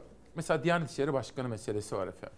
Şimdi siz muhafazakar demokrat kimliğiyle bilinen bir siyasetçisiniz. E, Diyanet İşleri Başkanlığı önemli. Ülkemizin sosyolojisine baktığımız zaman ki Atatürk kurdu orayı. Fakat bu Diyanet İşleri Başkanı çok öne çıktı. işte polemikler yarattı. Siyasi konulara müdahale ettiği gibi tartışmalar da var. Ki dün Sayın Cumhurbaşkanı aradı kendisini. Biraz konuştu, üzülüyorum filan da dedi. Haberini de sunduk biz. Siz bunu nasıl yorumluyorsunuz efendim? Ya öncelikle şöyle ben kendimi tanımlarken ya benim kendi özel hayatımda hani dinimizin kendi inancıma göre gereklerini yerine getirme çabası içindeyim. Ama Deva Partisi çok geniş bir insan kaynağı yapısına sahip. Yani bizim Deva Partisi'nin çatısı altında tüm Türkiye var. Farklı dinlere mensup olan arkadaşlarımız var. Farklı mezheplere mensup olan arkadaşlarımız var. Bizim partimizin çatısı tüm Türkiye. Yani biz diyoruz ki hep beraber Türkiye'nin sesiyiz diyoruz. Ancak e, ülkemizde gerçekten yıllardır devam eden bir tartışma vardır. Bu laiklik, Diyanet İşleri Başkanlığı'nın sistemdeki rolü görevi gibi. Şimdi burada kuşkusuz Diyanet İşleri Başkanlığı'nın kendi tamamen bilim ve aynı zamanda da akıl ışığında yani dinimizin gerekleriyle alakalı bir görüş ortaya koyması önemlidir. Ama bu bir görüştür. Yani Diyanet İşleri Başkanlığı'nın yaptığı bir görüştür. O görüşü ortaya koyar ondan sonra geriye çekilir. Onun ötesinde bir misyonu yoktur o kurumun. Dolayısıyla son dönemlerde özellikle İktidar Partisi zemin kaybetmeye başlayınca Diyanet İşleri Başkanlığı üzerinden dinimizin kutsallarını istismar edecek bir çizgiye doğru maalesef gidildiğini biz de görüyoruz. Biz partimizi kurarken, Deva Partisi'ni kurarken açık açık söyledik. Dedik ki dinimizin kutsallarının günlük siyasete alet edilmesi yanlıştır dedik. Bunu açıkça ortaya koyduk. Hı hı. Ama bakıyoruz özellikle gündemde tutuluyor. Özellikle gündeme getiriliyor. Şöyle hükümet yanlısı basının çizgisine bir bakın. Zaten gelen talimat, işte propaganda makinasının o günkü gündemine, talimatlar ne? Ona göre basın zaten biliyorsunuz hani evet, evet. benzer manşetler atıyorlar, benzer konuları işliyorlar. Zaten oradan o çizgiyi görmekte hmm. mümkün. Biz bunu yanlış görüyoruz. Hmm. Ve ülkemizin geleceği açısından da iyi bir şey olarak görmüyoruz. Bu ülke hepimizin. Bu ülkenin tüm vatandaşları eşit vatandaş. Yani devlet olarak siz bu konularda bir taraf olamazsınız. Yani devlet olarak her bir vatandaşınızın inancını, ibadet özgürlüğünü, inancı doğrultusunda örgütleme, örgütlenme özgürlüğünü teminat altına almak zaten sizin göreviniz. Bu devletin görevi. Ama dinimizin kutsallarını istismar edecek şekilde onu da itibarının korunması gereken, itibarının mutlaka güçlü olması gereken bir kurum üzerinden bunu yapmaya çalışmak büyük bir yanlış. Yani Diyanet İşleri Başkanlığımızın itibarlı bir kurum olması lazım. İtibarlı. Temel konularda bilim ve akıl ışığında çalışmalarını yapıp ortaya görüşünü koyup geri çekilmesi lazım. Onun ötesinde bir misyonu yok, görevi olamaz. Hı hı. O da bir ihtiyaç. Yani sistemde onun da o da bir ihtiyaç ama hükümetin genel politikası, eriyen desteği, özellikle dindar vatandaşlarımızın o duygu dünyası üzerinden bir siyasi nema sağlamaya çalışmaya biz kökten karşıyız. Peki. Buna da izin vermemek lazım. Dün CHP lideri Kılıçdaroğlu'na bir soru geldi efendim. İşte hem şahsınızla ilgili partiniz evet. hem de Davutoğlu ve onun partisiyle ilgili. Niye onlar yanınızda değil? Millet İttifakı işte parlamenter demokratik sisteme dönmek, Sayın Babacan, Sayın Davutoğlu diye. O da dedi ki biz de istiyoruz, bekliyoruz ama dedi şu anda onlar kendi partileriyle ilgili çalışmalarını sürdürüyorlar. Mealinde bir şey söyledi. Evet. Siz niye Millet İttifakı'nda yoksunuz efendim ya da Cumhur İttifakı'nda şimdi? Ee, şimdi biliyorsunuz ittifaklar seçim ittifakı. Seçime giderken partiler diyorlar ki biz yalnız seçime gireceğiz ya da ittifak halinde gireceğiz diyorlar. İttifak o noktada kuruluyor. Ve seçim bittikten sonra da hukuken aslında ittifak diye bir şey kalmıyor. Yani bugün Cumhur İttifakı dediğimiz iki partinin gönüllü birlikleriyle devam eden bir iktidar süreci. Millet İttifakı dediğimizde aslında bir önceki seçimin ittifakı. Şu anda eğer bu Millet İttifakı'na daha önce mensup olan partiler beraber bir şeyler yapıyorlarsa, söylüyorsa bu tamamen bir siyasi irade meselesi. Hukuki bir yönü yok bunun. Biz ise Deva Partisi olarak, Demokrasi ve Atılım Partisi olarak yeni kurulan bir siyasi partiyiz. Ve şu anda biz kendi özgün kimliğimizi inşa ediyoruz. Ancak şu da var ki yine biz Demokrasi ve Atılım Partisi olarak ne diyoruz? Güçlenmiş parlamenter sistem diyoruz. Ve güçlendirilmiş parlamenter sistem isteyen partilerle de yakın bir diyalog içindeyiz. Ve bu diyaloğun bundan sonraki süreçte artık biraz da işbirliği aşamasına geçirilmesi gerektiğini de düşünüyoruz. Niçin? Çünkü hiçbir siyasi parti parlamenter sisteme kendi başına ülkeyi götürecek bir meclis aritmetine sahip olmayacak. Yani bugünkü hükümet, bugünkü iktidar, AK Parti artı MHP nasıl birleşse dahi anayasayı değiştiremiyorsa, seçimlerden sonra oluşacak meclis aritmetinde de böyle bir gerçekle karşı karşıya kalacağız. Dolayısıyla herhangi bir anayasa değişikliği, parlamenter sistem mutlaka partiler arasında bir mutabakat arayışıyla gerçekleştirilebilecek.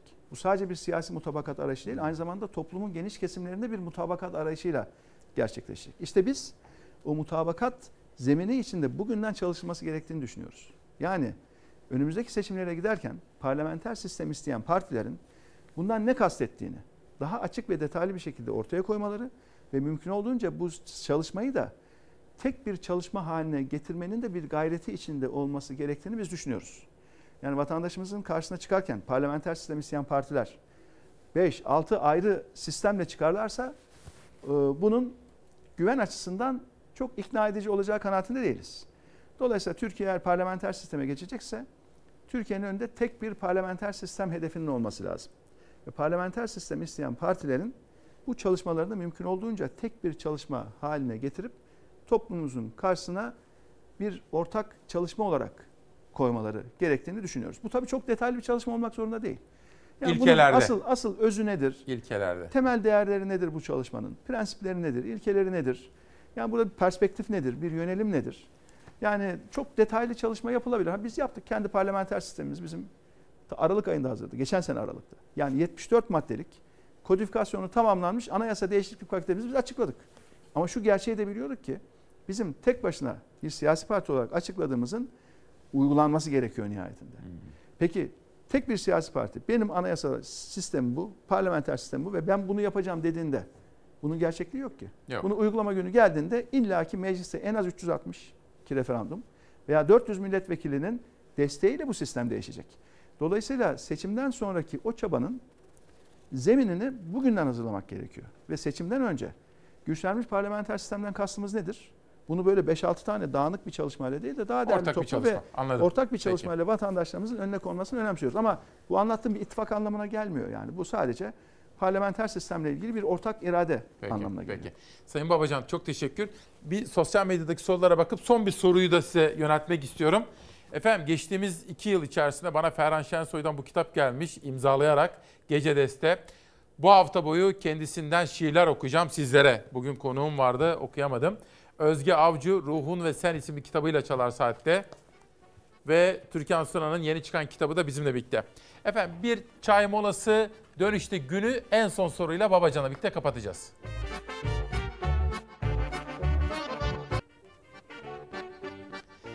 İşte böyle yeni bir güne birlikte başladık. Yeni bir haftaya birlikte başladık. İsmail Küçükkaya ile Demokrasi Meydanı'nda bu hafta ilk konuğumuz Ali Babacan'dı Deva Partisi lideri. Son sözü kendisine bırakacağım ama önce kitap tanıtımlarını bitirelim. Arzu Armağan Akkanatlı başka oyun yok demiş efendim. Ve aynadaki deprem İmdat İlyas Çelik. Ve Babacan'a soralım. Şunu da söyleyeyim. Bu yayından sonra Ankara'ya gidiyor. Sayın Babacan sonra Doğu Karadeniz'e gidiyorsunuz değil mi? Nedir? Evet bu hafta bizim? Doğu Karadeniz haftamız. Giresun ve Trabzon'da programlarımız var. Ee, önümüzdeki e, hafta e, Bursa'dayız. Ee, yine İstanbul'dayız. Ondan sonraki hafta Ege'deyiz. Böyle her hafta Yoğun.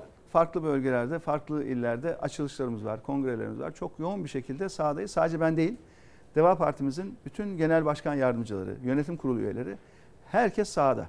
Yani yaklaşık 20 ayrı bölgede bizim genel merkez ekibimiz eş zamanlı programlar yapıyor şu anda. Tabii benim programlarım belki biraz daha hani görünüyor, basın tarafından takip ediliyor Ama ama, sadece ben değil, bütün ekibimiz e, sahada. Biz çünkü Türkiye'de 81 ilde varız şu anda. 650 ilçede bizim ilçe başkanımız görevinin başında. Peki. Ve biz hep beraber Türkiye'yiz. Hep beraber Türkiye'nin sesi izliyoruz ve tam saha Bir şey soracağım alandayız. efendim. Parlak bir öğrencilikten geliyorsunuz. Türk Eğitim Derneği, ODTÜ, bütün eğitim hayatınız da öyle. Tek kelime soracağım. Mesajlar ağırlıklı olarak insanlar biraz karamsar. İyimser misiniz Türkiye'nin geleceği konusunda? Biz bu ülkenin gücüne inanıyoruz. Çok çok iyimseriz. Ve ülkemizdeki pek çok sorunun çok hızlı bir şekilde toparlanacağına gönülden inanıyoruz. Daha önce yaptık. Dürüst ve ehil bir kadro, ortak akıl ve istişareyle iş yaptığında bu ülke nasıl ayağa kalkıp koşar adımlarla yürüdüyse, programın başında gösterdiğim grafiklerle de başarıyı nasıl tescil ettiyse aynı başarı, hatta daha iyisi çok hızlı bir şekilde elde edilir. Peki. Biz Türkiye'ye güveniyoruz, gençlerimize güveniyoruz ve bu ülkenin 84 milyon ülkenin ve küçülmüş haliyle dahi en büyük 20 ekonomiden birisi şu anda Türkiye dünyada. Ve bu ülkenin çok daha iyi bir noktaya çok hızlı bir şekilde ulaşacağına gönülden inanıyoruz. Onun için çalışıyoruz. Onun Teşekkür için bu ediyorum Sayın Babacan. çalışıyoruz. Demokrasi Meydanı'na geldiniz. Yeni sezonumuzda açılışımıza da katkı verdiniz. Tekrar hayırlı olsun. Sağ olun efendim. Çok teşekkür ediyorum. Yarın sabah görüşene kadar esen kalın, sağlıkla kalın.